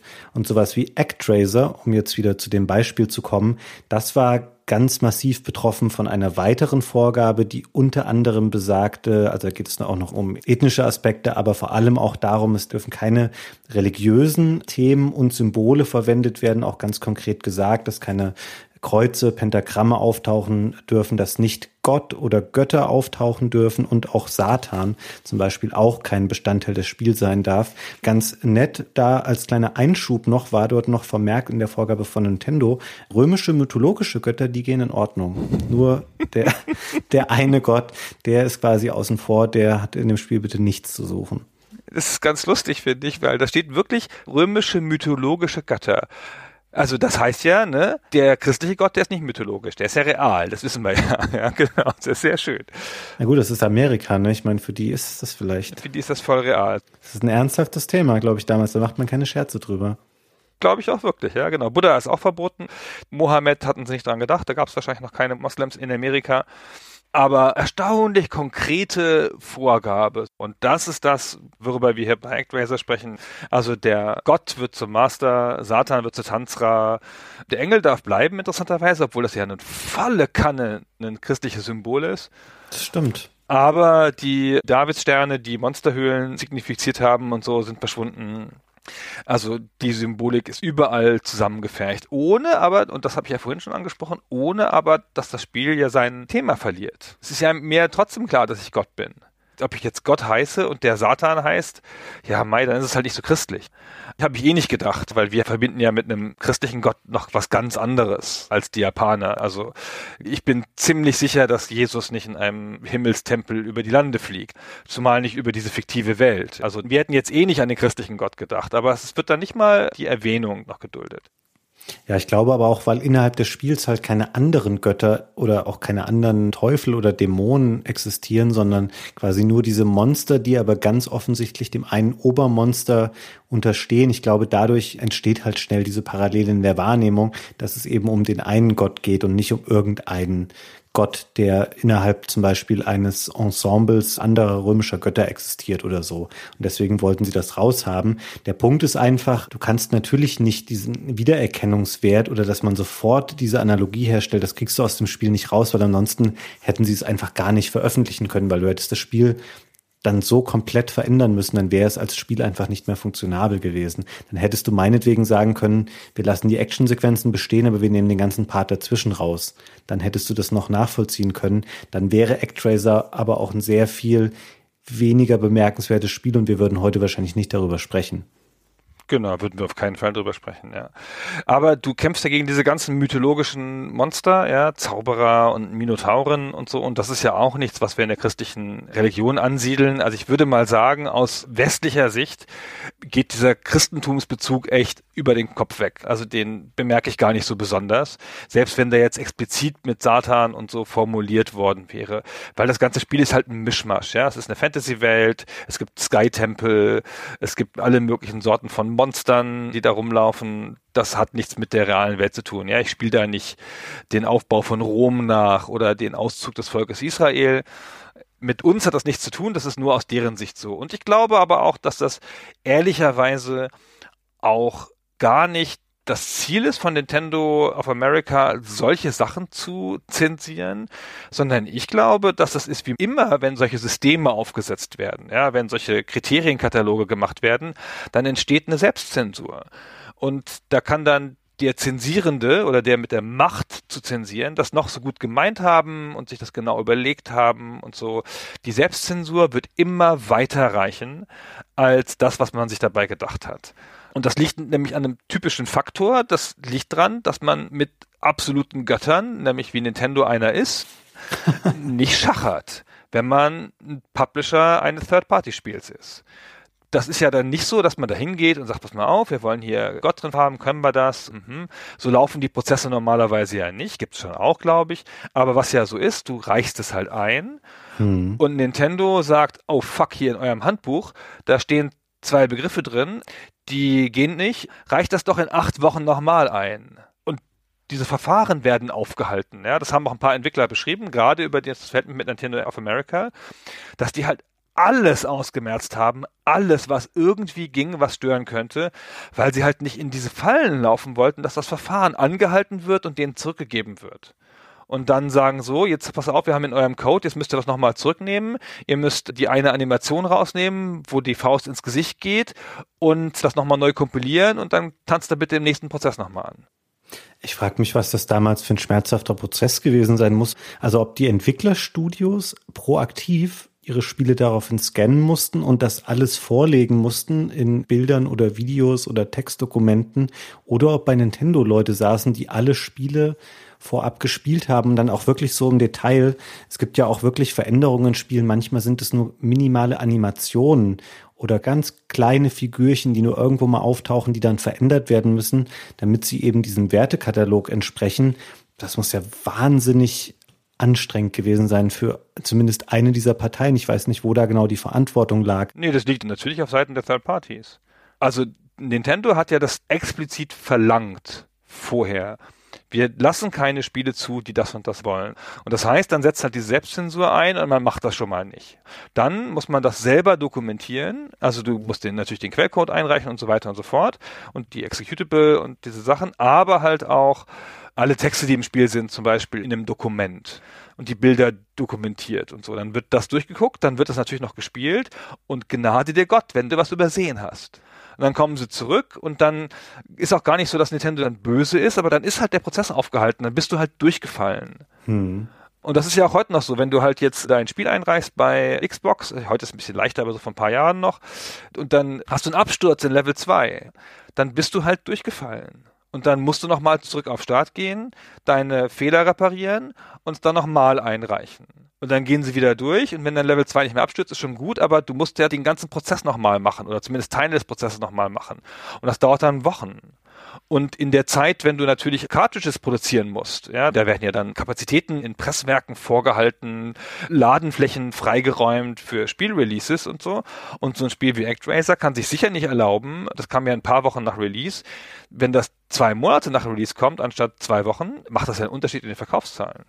Total. Und ich meine, die Studios waren ja häufig zu der Zeit damals auch noch klein und das war bestimmt für solche Studios eine nicht zu unterschätzende Arbeitsaufwandfaktor, dass da wirklich jemand so detailliert sich mit diesem Problem auseinandersetzen musste, aber eben auch ein wahnsinniges Risiko. Stell dir mal vor, da wäre jetzt irgendwie was durchgerutscht und dann haust du so ein Spiel raus Du kannst es ja auch zu der Zeit dann damals nicht patchen und sagen, shit, da sind ja wirklich noch drei Pentagramme drin, die haben wir leider vergessen. Ich glaube, das wäre sehr unangenehm dann. Und auch bei ActRaiser gibt es so kleine Details, die uns als Spielern jetzt niemals aufgefallen wären, wenn die jetzt da drinnen gewesen wären oder wenn sie wie jetzt halt auch fehlen. Es gibt zum Beispiel in Casandora, das ist so eine Wüstenstadt, so ziemlich in der Mitte des Spiels, da gibt es eine kleine Pyramide, die hat später so einen Storybezug, weil darin auch einer der Action-Levels stattfindet, ist aber nur so eine kleine Pixelpyramide auf dieser Weltkarte. Und da ist dieses Auge der Vorsehung drauf. Auch das ein religiöses Symbol, was dann für die USA und für Europa rausgenommen wurde. Ich weiß nicht, das musst du natürlich erstmal wissen in dem Moment dann, wenn du da dran werkelst, dass daran auch Anstoß genommen wird. Und das kann dir, glaube ich, echt schon mal schnell auch durchrutschen einfach. Ich glaube ja, dass an solchen Sachen gar nicht mal Anstoß genommen würde, sondern dass sie aber das Risiko nicht eingehen können, dass Anstoß genommen wird und dass sie da deswegen halt einfach viel mehr entfernen, als nötig wäre. Und das sehen wir immer, wenn solche Sachen gemacht werden in der Welt. Das betrifft nicht nur Spiele und solche Sachen. Immer wenn solche Kataloge aufgestellt werden, entfalten die eine breitere Wirkung. Ja, ich finde es gerade bei Nintendo halt auch kurios, weil sie in Japan, wo sie nicht unter diesen Auflagen standen, da hat Nintendo teilweise auch selber Sachen gemacht, wo ich jetzt heute oder auch damals schon dachte, hm, finde ich ein bisschen überraschend jetzt so zum Beispiel beim Mario Kart 64. Wir haben jetzt nämlich eben noch ein paar Sachen jetzt ausgelassen aus diesem Katalog, aber es gibt zum Beispiel auch natürlich eine Vorgabe, dass keine Drugs und Smoking Materials und Alkohol auftauchen dürfen in den Spielen. Über Alkohol haben wir uns, glaube ich, schon mal ausgelassen bei Punch Out wo es ja diesen Charakter gibt, der ursprünglich Wodka Trankensky heißt, so ein trinkender Russe, aus dem dann Soda Popinski wurde. Und bei Smoking Materials in der japanischen Version von Mario Kart 64, weiß nicht, ob du die jemals mal gesehen oder gespielt hast. Ich hatte die damals, weil sie halt die erste verfügbare Version war. Da gibt es ganz viel Bandenwerbung, die sich orientiert an real existierender Werbung bei Autorennen und sowas. Und da haben die wirklich inklusive dieses rot-weißen Logos so Marlboro-Schriftzüge abgewandelt und haben das L und das B rausgenommen und haben da einen I reingemacht, dass du dann Mario Roder hattest. Was überhaupt keinen Sinn macht, das ist nicht mal lustig. Aber du hattest da so Marlboro-Schriftzüge an den Wänden, inklusive, ich weiß gar nicht, was das Symbol von Marlboro darstellen soll, dieses rote Ding, was oben so dreieckig ist, gab es quasi Mario Rot Zigarettenwerbung in Mario Kart 64, die es natürlich dann in den USA auch nicht mehr gab, wo sie in Japan gesagt haben, ach, das finden wir irgendwie lustig in unserem Kartspiel für Kinder, lass mal sowas da ruhig mit einbauen. Sehr abgefahren. Aber wie gesagt, das war im Westen eine ganz, ganz andere Sache, weil da auch Spiele anders bewertet wurden. Ich glaube natürlich auch, dass dieses ganze böse Image, das Nintendo so ein bisschen hatte in manchen Kreisen, so Kiddie-Konsole und so, nicht so cool wie Sega dass das auch mit daherkommt, ja, dass halt die Spiele so clean waren und dass sich auch in der Außendarstellung der Firma, in der Werbung sich wieder gespiegelt hat und so. Ach klar. Was aber natürlich dann auch zu dem Erfolg geführt hat, dass Mütter, wenn sie von Konsolen sprechen, Nintendo sagen. Ich muss mir auch einen Nintendo kaufen, zum Beispiel das von Microsoft. so ein Nintendo brauche ich auch. Habe ich mal wirklich jemand sagen hören? Habe ich mir nicht ausgedacht, ja. Damals, da war wahrscheinlich noch nicht mal der Höhepunkt dieser Ausprägung erreicht. Ich glaube, als es später zum Beispiel der ganze Nintendo DS und sowas losging, und was das für neue Spielerschichten angesprochen hat mit all den Spielen, die es da gab für diese Touch-Konsole, von Nintendox bis was weiß ich nicht hin. Ich glaube, da wurde Nintendo noch mehr zu einem Synonym für irgendwie Spiele für die ganze Familie so ungefähr. Und jeder hat dieses Wort so benutzt, wie du es jetzt gerade gemacht hast. Ja, und sie haben natürlich auch mit Absicht sich so positioniert, gerade die Amerikaner, indem sie in die Spielzeugläden gegangen sind, in Toys R Us und so. Und es war ja auch hier noch, also dass halt ganz oft die Nintendo-Konsolen in den Spieleabteilungen standen, also da, wo die Brettspiele waren und nicht neben den PCs in den Kaufhäusern. Ja. Naja, egal. So, wir wollten ja nur mal einen Ausflug hinmachen in dieses ganze Nintendo-Zensurgefilde, weil es hier so tief in das Spiel eingreift, weil es halt die ganze Symbolik so ein bisschen ändert. Aber weil es die Symbolik eher ad absurdum führt, weil das Spielgefühl, habe ich ja schon beschrieben, ändert sich dadurch ja nicht. Ja, stimmt. Das bleibt im Grunde genommen identisch. Und wir waren noch so ein bisschen in der Beschreibung dieser Simulationselemente verhaftet, wo wir jetzt schon festgestellt haben, naja, so viel ist da spielerisch nicht dran, weil es eigentlich mehr, du hast es vorhin mal ein Schießspielchen genannt, das trifft es ganz gut, den Anspruch, den es hat und den Großteil der Aufgaben, den man da wahrnimmt. Aber interessant daran ist, wie es verknüpft ist mit den Actionsequenzen, die immer davor und danach kommen, weil nämlich das Ganze zum Beispiel, dass der Kulturlevel dieser Städte steigt oder das Bevölkerungslimit steigt, das ist nicht nur Selbstzweck der geschlossen innerhalb dieser Abschnitte funktioniert, sondern er hat auch eine Auswirkung auf die Action, nämlich so, dass wenn das Bevölkerungslimit steigt und diese Städte sich entwickeln, dann steigt irgendwann auch der Level deines Masters an. Und dann kriegt fortan nicht nur der Engel mehr Energie, wenn er in den Städten rumfliegt, sondern eben auch die Figur in den Actionsequenzen die bekommt dadurch mehr Lebensenergie, was sie erst ermöglicht, später dann die schwierigeren Abschnitte überhaupt zu meistern. Wenn man nicht ein sehr guter Spieler ist, dann hat man dadurch erst eine Chance. Und es gibt auch direkte Bezüge zum Beispiel, du hast vorhin schon mal angesprochen, dass die Bewohner einen manchmal ansprechen und man dann da diese kurze Tempelsequenz hat mit den zwei Figürchen.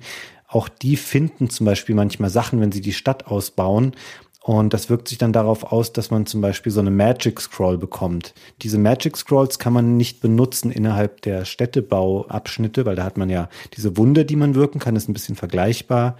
Aber diese Zaubersprüche wiederum, die kann man dann in den Action-Abschnitten machen. Das ist so eine Handvoll Offensiv-Spells, die es da gibt.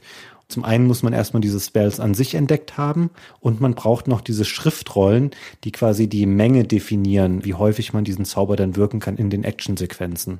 Und das sind nur jetzt Auszüge daraus, wie diese Sequenzen zusammenhängen. Wir sind da zum Beispiel nämlich auch wieder, das haben wir am Anfang schon mal gesagt, da kommt wieder der Score ins Spiel, den man in den Actionsequenzen erreicht.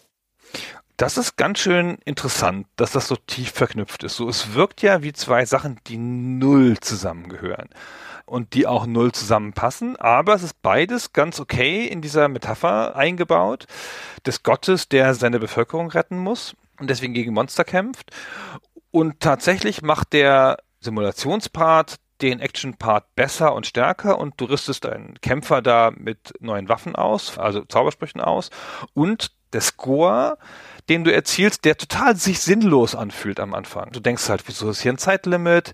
Wieso habe ich jetzt hier 10.000 Punkte, 15.000 Punkte? Wozu brauche ich die überhaupt? Es wird ja nirgendwo aufgeschrieben, wird auch irgendwie nicht mitgetrackt. Und wozu ist dieser Score da? Und ganz interessant, der Score erhöht dein Bevölkerungslimit in den Simulationsaspekten. Also gibt auch einen ganz klaren rechnerischen Zusammenhang.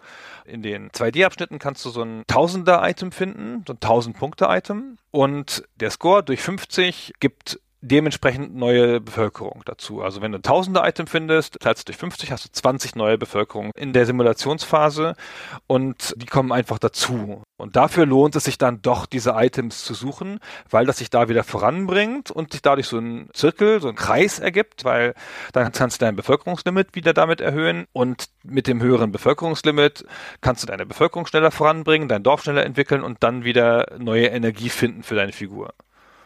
Das ist echt ganz clever gemacht, finde ich. Es ist nicht so offensichtlich gesagt im Spiel und es ist auch nicht so deutlich gemacht.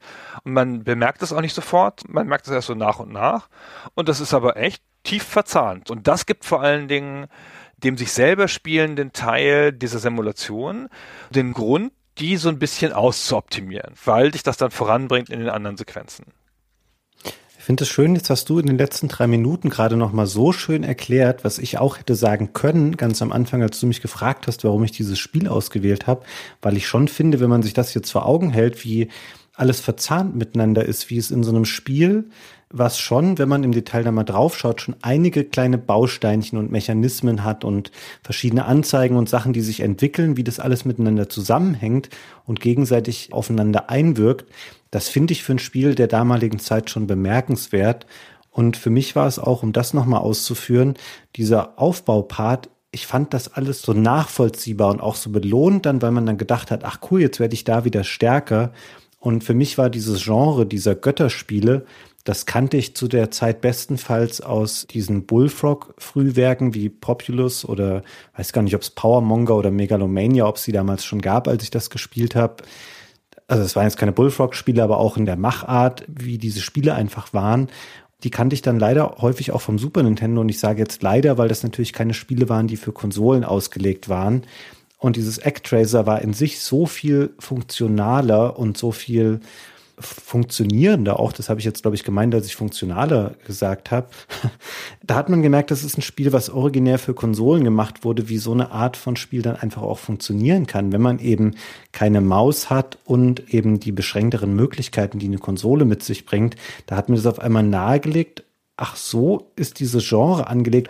Es hat es sehr primitiv und sehr einfach gemacht und sehr runtergebrochen, aber ich habe verstanden, warum mir das Spaß machen kann und warum ich Freude daran finden kann, diese Stadt zu optimieren und zu entwickeln, weil es eben auf ein anderes Spielerlebnis noch eingewirkt hat, was mir als Konsolenspieler halt sehr viel vertrauter war, nämlich diese Actionsequenzen, die dazwischen kommen.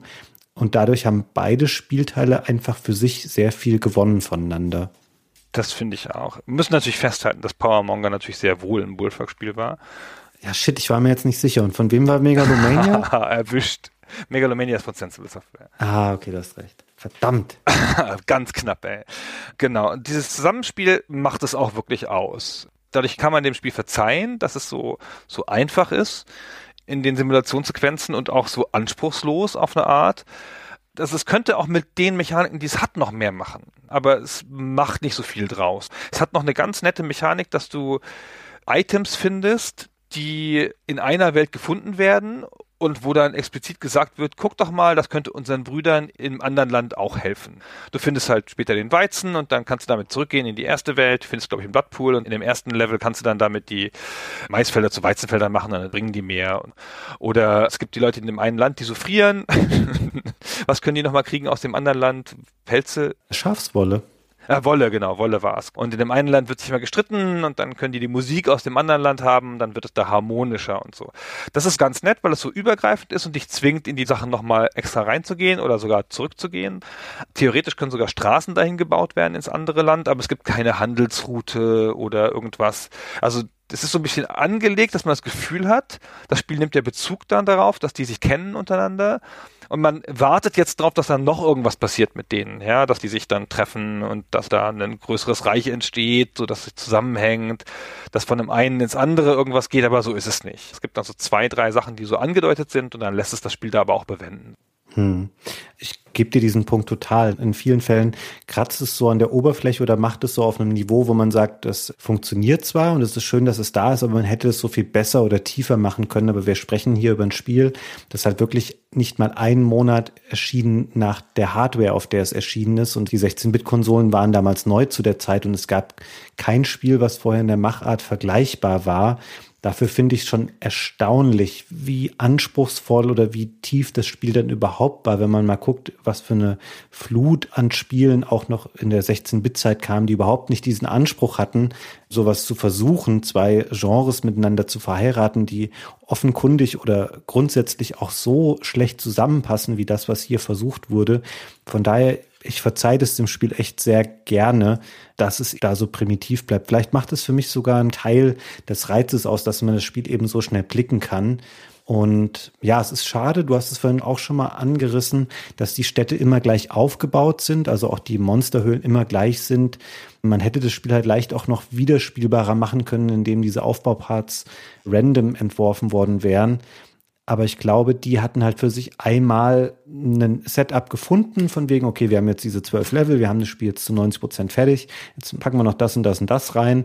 Und so hat es halt funktioniert und so haben sie es dann rausgebracht. Da war nicht mehr viel Potenzial am Ende da, um zu sagen, okay, das Spiel funktioniert jetzt so und wir machen es jetzt aber noch geiler und warten noch ein Jahr. Das hätte dem Spiel, glaube ich, auch nicht so gut getan, weil natürlich ist es im Laufe der Zeit dann auch schon auf dem Super Nintendo, was danach ja noch vier, fünf Jahre aktuell war, nachdem das Spiel rauskam. Gerade grafisch ist es von ganz vielen Spielen überholt worden oder auch was Spieldynamik angeht, Leveldesign der Action Parts und sowas. Da hätte das Spiel dann nicht mehr viel reißen können. Und deswegen als so ein Frühwerk finde ich, ist es ganz erstaunlich, dass es überhaupt so gut funktioniert hat. Ja, das finde ich auch. Sie haben ihren Platz in der Welt ja gefunden. Es war auch ein erfolgreiches Spiel, vergleichsweise, also kein sehr erfolgreiches. Sie haben so in Japan initial 400.000 Stück verkauft und dann so über die restliche Welt nochmal so 100.000 oder sowas. In Europa 40.000 nur, also viel weniger erfolgreich als in Japan. In Japan war es dann schon okay, aber in Japan wurde zu der Zeit ja auch eh noch krass viel mehr verkauft als in Europa. Aber es war kein unerfolgreiches Spiel und es gab ja auch einen Nachfolger, in dem sie dann den Strategiepart wesentlich ausgebaut haben, was ja auch logisch ist. Du meinst ausgebaut von dem Sinne aus dem Spiel rausgebaut, das meinst du damit, ne? Ja, also leider haben sie diese klare Anweisung, bauen Sie doch den Strategiepart aus, falsch verstanden und haben ihn dann aus dem Spiel genommen, die Verbrecher. Und der zweite Teil ist ein unwesentlicher Flop von der Spielehistorie zurecht vergessen, der einfach den Action-Teil ein bisschen aufgebohrt hat und den Strategieteil herausgenommen hat und damit die Seele des Spiels amputiert hat. Und wenn man die so Seite bei Seite anguckt, dann finde ich, wird nochmal deutlicher, was für ein charmantes und besonderes Spiel das ActRaiser war. Auch wenn es an ein paar Stellen nicht funktioniert hat oder, wie man so schön sagt, wenn es seine Macken hat. Und was übrig blieb, ist ein relativ standardisierter, normaler und nicht sehr inspirierter Action-Modus der schon neue Features hat, sich ein bisschen anders spielt, weil der Held jetzt Flügel hat. Also es hält auch so die grundlegende Metapher bei und es geht auch wieder um Tanzra, den Dämonen und du bist wieder der Master und du fährst auch mit dem Sky Tempel, mit dem Himmelstempel wieder rum über die Welt und suchst Level aus. Aber dem Spiel fehlt dadurch ganz krass der Charme und auch das Gefühl, was aufzubauen. Das ist auch wieder was, wo vielleicht so ein bisschen die unterschiedliche Struktur des amerikanischen Marktes oder auch die unterschiedlichen Erwartungen der Spieler in den verschiedenen Regionen reingespielt haben, weil dass sie das so machen, das war speziell ein Wunsch von Enix in den USA. Die wollten dieses Sequel haben und die haben gesagt, ey, fokussiert euch mal mehr auf die Action. Das ist jetzt das, was die Kids irgendwie haben wollen. Das kam auch ein paar Jahre später. Und ich glaube, zu der Zeit mag denen das wie eine sinnvolle Idee erschienen sein, zu sagen, wir fokussieren uns mal auf die Action, wir kümmern uns drum, dass der Held mehr kann, dass das cooler aussieht, dass das alles ein bisschen, ja, ein bisschen fetziger ist, sage ich jetzt mal, um da im 90er-Ton zu bleiben. Und wenn man das Spiel anschaut in Videos auf YouTube, Actraiser 2 sieht besser aus, keine Frage. Aber es fehlt halt einfach der ganze Part, der das Spiel gerade aus heutiger Sicht, wenn man sich das anschaut, besonders macht oder der Teil 1 besonders macht. Und ich finde auch, dass es dadurch viel generischer wirkt, auch weil es einfach eben wieder dann diese übliche Verkettung ist aus, naja, du hast eine Waldwelt, du hast eine Lavawelt, du hast eine Wüstenwelt und solche Sachen. Und das wird dir ohne Story-Überbau einfach so ineinander hingeworfen, weil auch das finde ich eigentlich eine Stärke von Teil 1. Natürlich ist es da auch so, du hast diese Standard-Settings, die ich eben schon mal erwähnt habe, die gibt es auch in Teil 1, aber sie ergeben sich natürlich auch aus der Geschichte heraus. Das macht irgendwie Sinn, wenn man auf die Weltkarte schaut, dass das eine Schneewelt ist, die da im Norden liegt und zwischen Wald und Lavalandschaft gibt es noch irgendwie eine Wüste. Du hast da so ein Klima, was ein bisschen nachvollziehbar ist und du hast eben auch Ereignisse in den Strategieparts, so dass da ein bisschen Geschichte weitergetrieben wird, die dafür sorgt, okay, ich weiß dann, warum ich jetzt in dem zweiten Actionabschnitt in der Pyramide bin, weil ich vorher erfahren habe, in der Pyramide in dieser Gegend, da geht irgendwas Schlimmes vor sich, ich gehe da mal jetzt rein. Das lässt das Ganze für mich ein bisschen motivierter wirken, was einem da an Levels vorgesetzt wird. Und klar, das ist jetzt keine riesige Stärke von so einem Spiel, aber ich finde, das ist was, was das Spiel schon an sich nochmal aufwertet und eben mehr daraus macht als einfach nur aneinandergewürfelte Set-Pieces aus der Fantasy-Kiste. Das finde ich auch. Das macht ein Riesenunterschied, finde ich. Also gerade die Pyramide ist das schönste Beispiel auch. Wenn ich halt in der Wüste eine Pyramide sehe und schon in der Wüste habe regnen lassen, weil ich ja Gott bin, mich da gut auskenne mit der Wüste, und dann gehe ich in diese Pyramide und dann ist auch der Endgegner noch ein Sandlöwe und der zweite Endgegner der goldene Pharao. Das, finde ich, ist halt in sich zusammenpassend. Und das gelingt normalerweise Spielen, die sowas nicht haben, einfach so mit einer Story und einer Zwischensequenz nicht so gut das zu erklären. Es wird ja in ganz vielen Spielen auch heute noch sinnlos in der Welt rumgereist, weil man dringend mal eine Abwechslung braucht. Ja. Und ganz oft ist das irgendwie also auch in Tomb Raider oder solchen Spielen, ja, hat das nicht viel Sinn. Das ist ein bisschen hirnrissig. Und ja, klar, jetzt müssen wir noch in die Eiswelt, ist ja klar, weil wir das immer müssen. Und hier passt es aber, weil es halt ja eine ganze Welt ist, die du hast mit verschiedenen Klimazonen, die du ja komplett von oben sehen kannst. Du bist ja Gott. Du kannst die von oben sehen, kannst sie komplett abfahren, auch wenn du bestimmte Bereiche noch nicht betreten kannst, weil das Spiel dich kanalisiert. Das legt dir eine Reihenfolge nahe, in der man die Level abarbeitet, indem es dir so Levelgrenzen macht. Den einen kannst du erst ab Level 6 und den anderen kannst du erst ab Level 10 und so.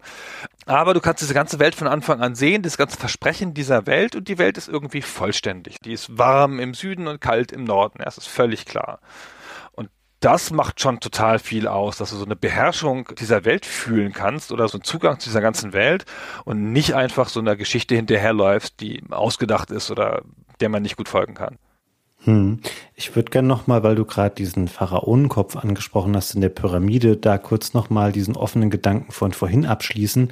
Du wolltest nämlich, glaube ich, auch nochmal erklären, was es mit den Bossen auf sich hat. Und ich vermute mal, es geht dir darum zu sagen, und das stimmt, das werde ich nicht abstreiten, die Bosse sind an sich teilweise cool, haben aber oft so Stellen oder bestimmte Schwächen, die man ausnutzen kann, wenn man sie einmal kennt, dass man sich an irgendeine Stelle stellt und sie dann immer treffen kann, ohne noch getroffen zu werden. Und dann werden sie schlagartig von, oh, ich kann den niemals schaffen, zu, okay, ich stelle mich jetzt hier hin, schlage oder ich mache, was man später auch machen kann, diese Zaubersprüche, die man lernt, die sind stellenweise absurd mächtig. Du triggerst dreimal diesen Funkenregen, den man machen kann und dann ja, sind die Bosse halt dahin das ist nicht so stark an den Bosskämpfen. Ich finde, das ist schon ein Faktor, der nicht unerwähnt bleiben darf und der sich durch den ganzen Action-Teil zieht. Der wirkt wie nicht fertig ausbalanciert und nachträglich einfacher gemacht. Kann man jetzt immer schwer sagen, natürlich mit der Distanz über die Jahre, wenn man im Entwicklungsprozess nicht dabei war und haben auch keine Originaltöne dazu von Leuten, die das so zugegeben hätten. Aber ich finde, man sieht ja an guten Spielen oder sehr guten Plattformern dieser Art, ob mit Kampf oder ohne, dass halt alles ineinander greift und dass du einen perfekten Flow hinkriegen kannst, wenn du alles so machst, wie es zu dem Spiel passt. Und das geht hier nicht. Es gibt keinen richtig guten Flow. Es hat auch so ein bisschen so eine Castlevania-artige Anmutung, aber es hat auch so einen komischen Mechanismus, dass wenn du zurückgehst, die Gegner respawnen. A, kannst du nicht weit zurückgehen und B, findest du nichts und C, respawnen die Gegner auch noch und D, kriegst du nichts für die so richtig. Ja, also es ist halt auch noch in allen Fällen sinnlos. Dann hast du das schon beschrieben, dass man so durchlaufen kann, was ja offenkundig meines Erachtens ein Fehler ist. Und dann die relativ großzügig verteilten Lebenspunkte und auch noch so ein Faktor, dass du in manchen Fällen, glaube ich jedenfalls, nicht schadenfrei durchkommst. Also nicht schadenfrei durchkommen kannst, egal was du tust, so was ich auch immer falsch finde in solchen Spielen. Und es sieht so ein bisschen aus, als wäre das zu schwer gewesen. Und dann hätte man hinterher einfach noch mehr Lebenspunkte reingeworfen und vor allen Dingen auch noch diese Superzauber, die du ja im Strategieteil kriegst, mit denen du manchen Bossgegner einfach wegbläst. Stardust heißt der, glaube ich. Und ich glaube, die meisten von den Bossen können den sehr schlecht ab, sage ich jetzt mal. Also die nehmen da alle ordentlich Schaden von. Genau, das ist halt ein Zauber, der immer trifft. Also du musst auch nicht zielen oder besonders schießen oder so, der kommt halt einfach und das ist sowieso ein Flächenschaden. Und es war ganz krass schon beim zweiten Level. Der erste Boss, mit dem wir gesprochen haben vorhin, der mit der Lanze, dieser Stich, das ist der Centaur. Oh ja, da haben wir es falsch gesagt vorhin. Genau, haben wir falsch gesagt. Alles korrigiert, schneiden wir alles raus. Und das war so ein Ritter, so ein Centaur, also mit so einer Lanze. So. Und dann gibt's den Minotaurus. Und der Minotaurus, der springt über so ein Level in mehreren Ebenen und der geht den in einer ganz bestimmten Reihenfolge ab und wenn er in deiner Ebene ist, dann schießt er auf dich. Bleibt da aber nicht stehen und schießt die ganze Zeit, sondern er geht dann einfach weiter. Er schießt einmal und geht dann weiter und dann geht er wieder weiter. Und wenn er nochmal vorbeikommt, schießt er wieder. Und wenn du mal gecheckt hast, dass du ihn nicht angreifen solltest, gibt es eine bestimmte Stelle, die auch nicht so schwer zu finden ist, ehrlich gesagt. Musst du jetzt nicht in der Lösung gucken, checkst du schon wo du einfach stehen bleibst und weichst dann seinem Schuss aus, wenn der kommt. Und dann kommt er an dir vorbei, dann schlägst du ihn einmal im Vorbeigehen und dann kommt er beim nächsten Mal wieder und schießt, dann springst du wieder drüber, dann kommt er wieder vorbei, schlägst ihn einmal und dann so weiter. Und er reagiert darauf nicht, auf diesen Angriff. Er kommt immer wieder in deine Zone, lässt sich immer wieder schlagen und schießt immer wieder diesen einen Schuss aus der Ferne, der dich nicht trifft. Und wenn du da Schaden nimmst, dann musst du schon bescheuert sein an der Stelle. Und das gibt es ein paar Mal in unterschiedlicher Ausprägung. So, das ist die krasseste, finde ich. Hm. Grundsätzlich, was du jetzt angesprochen hast, dass das Spiel nicht so richtig ausbalanciert ist oder dass im Nachhinein vielleicht auch nochmal dran manipuliert wurde, weil man gemerkt hat, manche Sachen funktionieren nicht so gut oder sind vielleicht auch zu schwer. Es ist auch ein Spiel, das ist nicht beispiellos auf dem Super Nintendo, aber es ist relativ selten, dass du so viele Unterschiede hast zwischen den Versionen, also nicht nur was diese religiösen Motive und Begriffe angeht, sondern auch an dem Schwierigkeitsgrad wurde ziemlich rumgedoktert zwischen japanischer Version, amerikanischer und europäischer Version. Da wurden verschiedene Details angefasst, wie viel Magie brauchst du, um einen Zauberspruch zu sprechen. Das Leveldesign wurde ein bisschen angefasst und auch was du vorhin mal angesprochen hast, das hat mich ein bisschen irritiert mit dem Insta-Kill, wenn du in solche Stachelgruben fällst. Das ist nicht in allen Versionen des Spiels so. Das haben sie, glaube ich, bei späteren Veröffentlichungen abgeändert. Huch. Falls sich da jetzt jemand auch irritiert gefühlt hat vorhin, dann liegt es vielleicht daran, dass wir dann unterschiedliche Versionen des Spiels gespielt haben. Das haben sie ein bisschen abgeändert. Und das spricht auch davon, wenn du so nochmal in dein eigenes Spiel eingreifst, dann weißt du vielleicht auch schon, okay, wir haben da noch nicht das Optimum abgeliefert. Und naja, es läuft im Endeffekt immer wieder darauf hinaus, dass ich dann sagen werde, ich sehe es dem Spiel nach, dafür, weil es eben so ein krasses Frühwerk ist. Und dafür, das ist nämlich ein Punkt, den haben wir auch noch gar nicht angesprochen, obwohl wir schon so viel über das Spiel jetzt geredet haben, das, was das Spiel an seiner eher ja, ich sag jetzt mal sehr nüchternen Grafik so hat, obwohl es große Figuren gibt, sieht es ja doch eher ein bisschen dröge aus. Ich finde dafür, dass der Soundtrack ausgezeichnet ist über weite Strecken des Spiels. Ist ein sehr aufwendiger, sehr epischer Soundtrack, sehr orchestral an manchen Stellen, also ungewohnt aufwendig für ein modulbasiertes Spiel.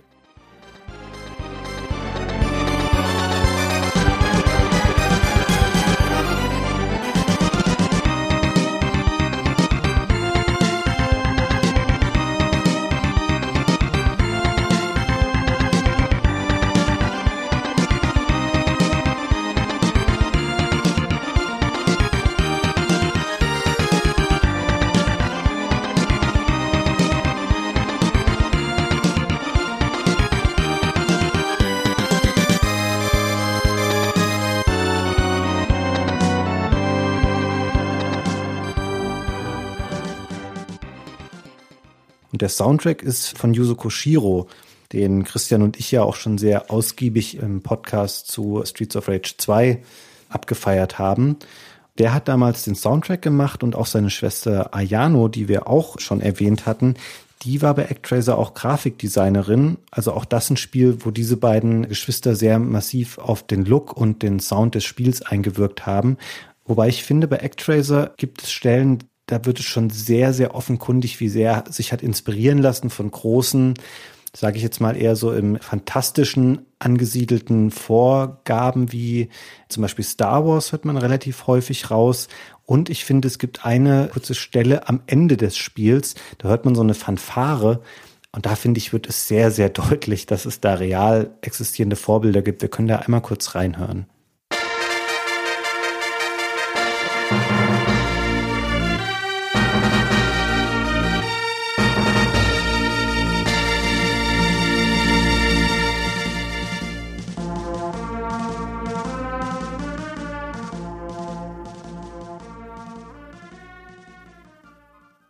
Das ist nicht zu überhören. Ich finde, er hat überhaupt viele Einflüsse. Ich hatte auch noch das Gefühl, ich habe so Holz gehört oder Bach ein bisschen, also so klassische Einflüsse. Er hat selber in einem Interview gesagt, angesprochen auf diesen Soundtrack, ach, das ist eigentlich alles John Williams inspiriert. Und damit hast du es ja richtig benannt schon. John Williams ist ja der ikonische Macher von Giganto-Soundtracks. Indiana Jones, Star Wars natürlich, Der Weiße Hai und Harry Potter. Viel größer wird's ja nicht mehr. Hans Zimmer vielleicht noch in dieser Szene. Und dem hat er nachgeeifert. Das ist sehr offenkundig. Das war ja so ein Autodidakt, das ist ja kein klassischer Komponist. Der hat mit zehn Jahren Basis-Komponie-Skills gelernt von einem anderen Komponisten, ohne jetzt genauer auszuführen, wie diese spezifische Verbindung zustande gekommen ist, hätte mich noch interessiert. Und hat sich ab da alles selber beigebracht und hat ja dann auch an vielen Spielen mitgearbeitet. Ja, wir müssen da gar nicht mehr so viel weiter in die Tiefe gehen. Einfach nur zu sagen, das ist für mich auch ein großer Faktor, der dieses Spiel sehr besonders macht oder es gibt bestimmte Parts im Spiel, die mir einfach sehr gut im Gedächtnis geblieben sind, was den Soundtrack angeht. Und ich glaube, viel mehr fällt mir jetzt auch fast gar nicht mehr ein, außer noch eine Sache, das ist jetzt eher auch so ein Gefühlsding für mich so. Das nimmt man, glaube ich, auch sehr subjektiv wahr. Ich habe es jetzt wieder auch nochmal durchgespielt für den Podcast hier.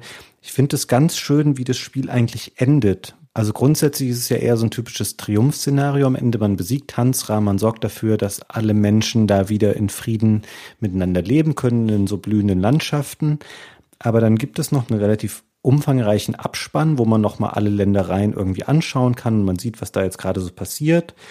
Und dann merkt man aber, dass der Tempel quasi, in dem man vorab immer angesprochen wurde von den Menschen, der ist dann leer. Das heißt, es gibt keine Probleme mehr innerhalb dieser Welt und es gibt nicht mehr den Bedarf, irgendwie sich an eine übernatürliche Kraft oder meinetwegen auch Gott zu wenden, damit der eben intervenieren und für die Menschen irgendwie das Leben verbessern kann oder soll, und dann wird so ein bisschen suggeriert, dass man jetzt wieder sich in diesen Sky Palace wieder zurückzieht. Und dann gibt es auch so eine Art, du hast ganz am Anfang mal erwähnt, wo dieser Runterflug ist im Mode 7 Effekt auf die Welt. Und am Schluss gibt es das in umgedrehter Form, dass man nach oben fliegt und sich aber noch viel, viel weiter von dieser Welt entfernt. Und dass man quasi daraus wieder verschwindet, weil man selber als Gott und als Spieler so seine Aufgabe getan hat. Und jetzt gibt es hier halt nichts mehr zu erledigen für mich und deswegen ist das Spiel jetzt irgendwie abgeschlossen. Und ich finde das eigentlich eine ganz schöne Note, die es so hat, weil es nicht so bei allem Kitsch, den das Spiel auch manchmal hat innerhalb seiner Geschichte und sowas, finde das da eigentlich ganz schön, wie offen das gestaltet ist und man kann das für sich auch irgendwie so ein bisschen interpretieren, ob das jetzt gerade eigentlich positiv oder negativ ist, dass man offenkundig halt nicht mehr benötigt wird innerhalb der Spielwelt. Das ist doch ganz toll, oder? Das ist so ein bittersüßer Moment. Ich habe das jetzt geschafft, aber jetzt hören sie auf, mich zu feiern. Jetzt brauchen sie mich nicht mehr. Also die Kinder sind erwachsen geworden. Coming of Age so. Ich bin jetzt hier der gütige Vater, der sie so weit gebracht hat, dass sie auf eigenen Füßen stehen können. Aber jetzt brauchen sie meinen Rat nicht mehr. Jetzt bin ich irgendwie überflüssig. Das ist ja gleichzeitig schön und irgendwie unschön. Und das ist schon toll für ein Spiel, ehrlich gesagt, wo so viel stumpfe Sachen in Spielen vorkommen. Heldenszenarien und glorioses Gejubel und militärische Siege und so, dass ein Spiel sich dann so die Zeit nimmt, noch am Ende dem Spieler noch mal ein bisschen was beizubringen oder nahezulegen, was jetzt nicht das Allertypischste ist. Hm. Ich finde, wenn man es jetzt negativ interpretieren will, kann man auch sagen, dass es einem ein bisschen zeigen will, dass wir vielleicht auch als Menschen dazu neigen, eher in Notsituationen auf sowas zurückzufallen, wie zu sagen, oh Gott, hilf mir bitte, ich bin gerade irgendwie in einer blöden Situation. Aber wenn es uns gut geht, dann vergessen wir auch ganz schnell die, die uns im Leben irgendwie geholfen haben und nehmen die dann quasi nicht mehr wahr oder haben keine Zeit mehr für die oder kein Interesse mehr an denen. Das ist, glaube ich, ein bisschen die Botschaft, die da mitschwingen soll, wenn man es für sich eher negativ interpretieren möchte. Aber so finde ich es eigentlich ganz schön. Und ich hätte es auch offen gesagt besser gefunden, wenn das Spiel dann so abgeschlossen gewesen wäre und nicht dann nochmal dieser halbgare Nachfolger mit im Grunde genommen der gleichen Geschichte nochmal nachgeschoben worden wäre, den man aber eben beraubt hat, um das, was das Spiel eigentlich ausgezeichnet hat. Ja, den gibt's nicht. Den blenden wir mal so aus. Das normale Actraiser, über das wir sprechen, gibt's ja leider in der Form quasi auch nicht mehr. Ich habe das nochmal nachgeschaut. Es gab mal Anfang der 2000er eine ganz furchtbare Handy-Neuauflage, die auch nur Action hatte und das auch nur in ganz reduzierter Form. Da gab es, glaube ich, nur drei Levels. Und dann gab es das später mal für die Wii als Virtual Console Spiel, aber dieser ganze Online-Part der Wii, der existiert ja in der Form nicht mehr, dieser Wii Shop. Das heißt, es gibt leider gar keine legale Möglichkeit, sich dieses Spiel zu holen, außer man kauft sich halt ein Originalmodul für das Super Nintendo. Und das ist dann, ja, so mittelteuer, sage ich jetzt mal, wenn man es lose kauft, 30, 40 Euro sowas um den Dreh. Ja, ist keins der ganz billigen Module. Gerade die deutsche Version, weil sie eben auch, wie du schon sagtest, einfach nicht so häufig verkauft wurde, ja, ist nicht ganz so günstig zu haben, lohnt sich aber, finde ich, schon allein aus so spielhistorischem Interesse kann man das mal angeschaut haben. Nee, lohnt sich schon. Hab's auch mit Freude wieder gespielt. Also so ist schon. Wie gesagt, es ja früher nicht so richtig gespielt. Es war dann bei aller Kritik, die ich daran hatte, doch eine insgesamt schöne Erfahrung. Und wie gesagt, für mich war der entscheidende Punkt, dass dich die Leute angesprochen haben mit diesen Mini-Aufgaben, obwohl die im Spiel nicht so wesentlich sind. Also natürlich bringen sie die Story weiter an ein paar Stellen und so. Es gibt auch so eine schöne kleine Szene, wo sie einen verlorenen Sohn haben und der irrt dann über die Karte und dann musst du ihm Brot bringen. Dann geben sie dir Brot, das Brot in deinem Inventar, da wo du sonst die Zaubersprüche hast und dann musst du ihn finden, dann muss der Engel da draufklicken und dann musst du das Brot einsetzen an der Stelle und dann geht er nach Hause zurück und dann sagen sie, ach schön, dass er wieder zu Hause ist. Und das ist auch so ganz nett, wie die Eltern dann so reden und sagen, ja, ist ja ganz groß geworden, wir haben uns gleich Sorgen gemacht, aber er war gar nicht verloren, er ist ja schon ein richtiger Mann jetzt. Und dann geht das Spiel auch weiter. Also es war dann auch schon so eine Stelle, wo die Story dadurch weitergetrieben wird. Aber das hat mich so berührt. Und es ist gar nicht so leicht, weil es ist Populous zum Beispiel nicht so gut gelungen, so eine Connection herzustellen zwischen mir und meinem Volk. Ja, also wenn sie das nicht gemacht hätten, dann wäre es dem Spiel da auch nicht gelungen, weil gerade diese Sequenzen halt mit dieser extremen Vogelsicht Also auch die Monster, die da auftauchen, die sind so super abstrakt. Also in den Actionsequenzen ist alles relativ groß. Also der Charakter und auch die Monster und sowas. Und bei den Städtebauabschnitten, diese kleinen Dämonen und auch die Fledermäuse, das ist wirklich bessere Mini-Pixel-Grafik so ungefähr. Also das sieht wirklich ein bisschen krümelig alles aus. Und wenn sie dann eben das nicht gemacht hätten, dass man eben zwischendurch mal angesprochen wird von den Menschlein mit so ganz konkreten Aufgaben oder kleinen Geschichtchen, dann hätte das auf jeden Fall auch den Bezug zum Spieler sehr verschlechtert. Also das haben sie da schon ganz gut gemacht. Ich freue mich auch, dass du jetzt sagst, dass es dir Spaß gemacht hat, weil vorhin am Anfang des Podcasts hast du ja noch gesagt, du fandest es nicht so gut. Nee, ich finde es auch in seinen Teilen an ein paar Stellen unbefriedigend, aber es hinterlässt so ein Gefühl in einem. Es bringt was zum Klingen, möchte ich sagen. Na gut. Das nächste Spiel darfst du dann wieder aussuchen. ja, genau, das machen wir auch so. Es gibt natürlich noch ein paar Sachen zu sagen, aber ich glaube, wir haben das grundsätzlich in seiner Breite erfasst, das Spiel. Ich glaube auch. Erzählt uns gerne in den Kommentaren, ob ihr das Spiel kennt oder ob ihr da Erfahrungen zu gemacht habt. Also wie gesagt, in Europa 40.000 verkaufte Stück. So es ist ein Spiel, das glaube ich nicht jeder kennt und nicht jeder gespielt hat. Also keins der großen ikonischen Super Nintendo Spiele, obwohl es zu den frühen Spielen gehörte, ja, als es noch nicht so viele Spiele gab zu dem Zeitpunkt. Erzählt uns gern, was ihr davon gehalten habt und was ihr von der Mischung haltet zum Beispiel. Und ob das auch bei euch was zum Klingen gebracht hat. Ja, dann vielen Dank fürs Zuhören. Vielen Dank, Fabian. Mensch, hat doch gut ausgewählt. Ah, schon ein schönes Spiel. Auch von mir vielen Dank fürs Zuhören und bis zum nächsten Mal. Bis zum nächsten Mal. Ciao.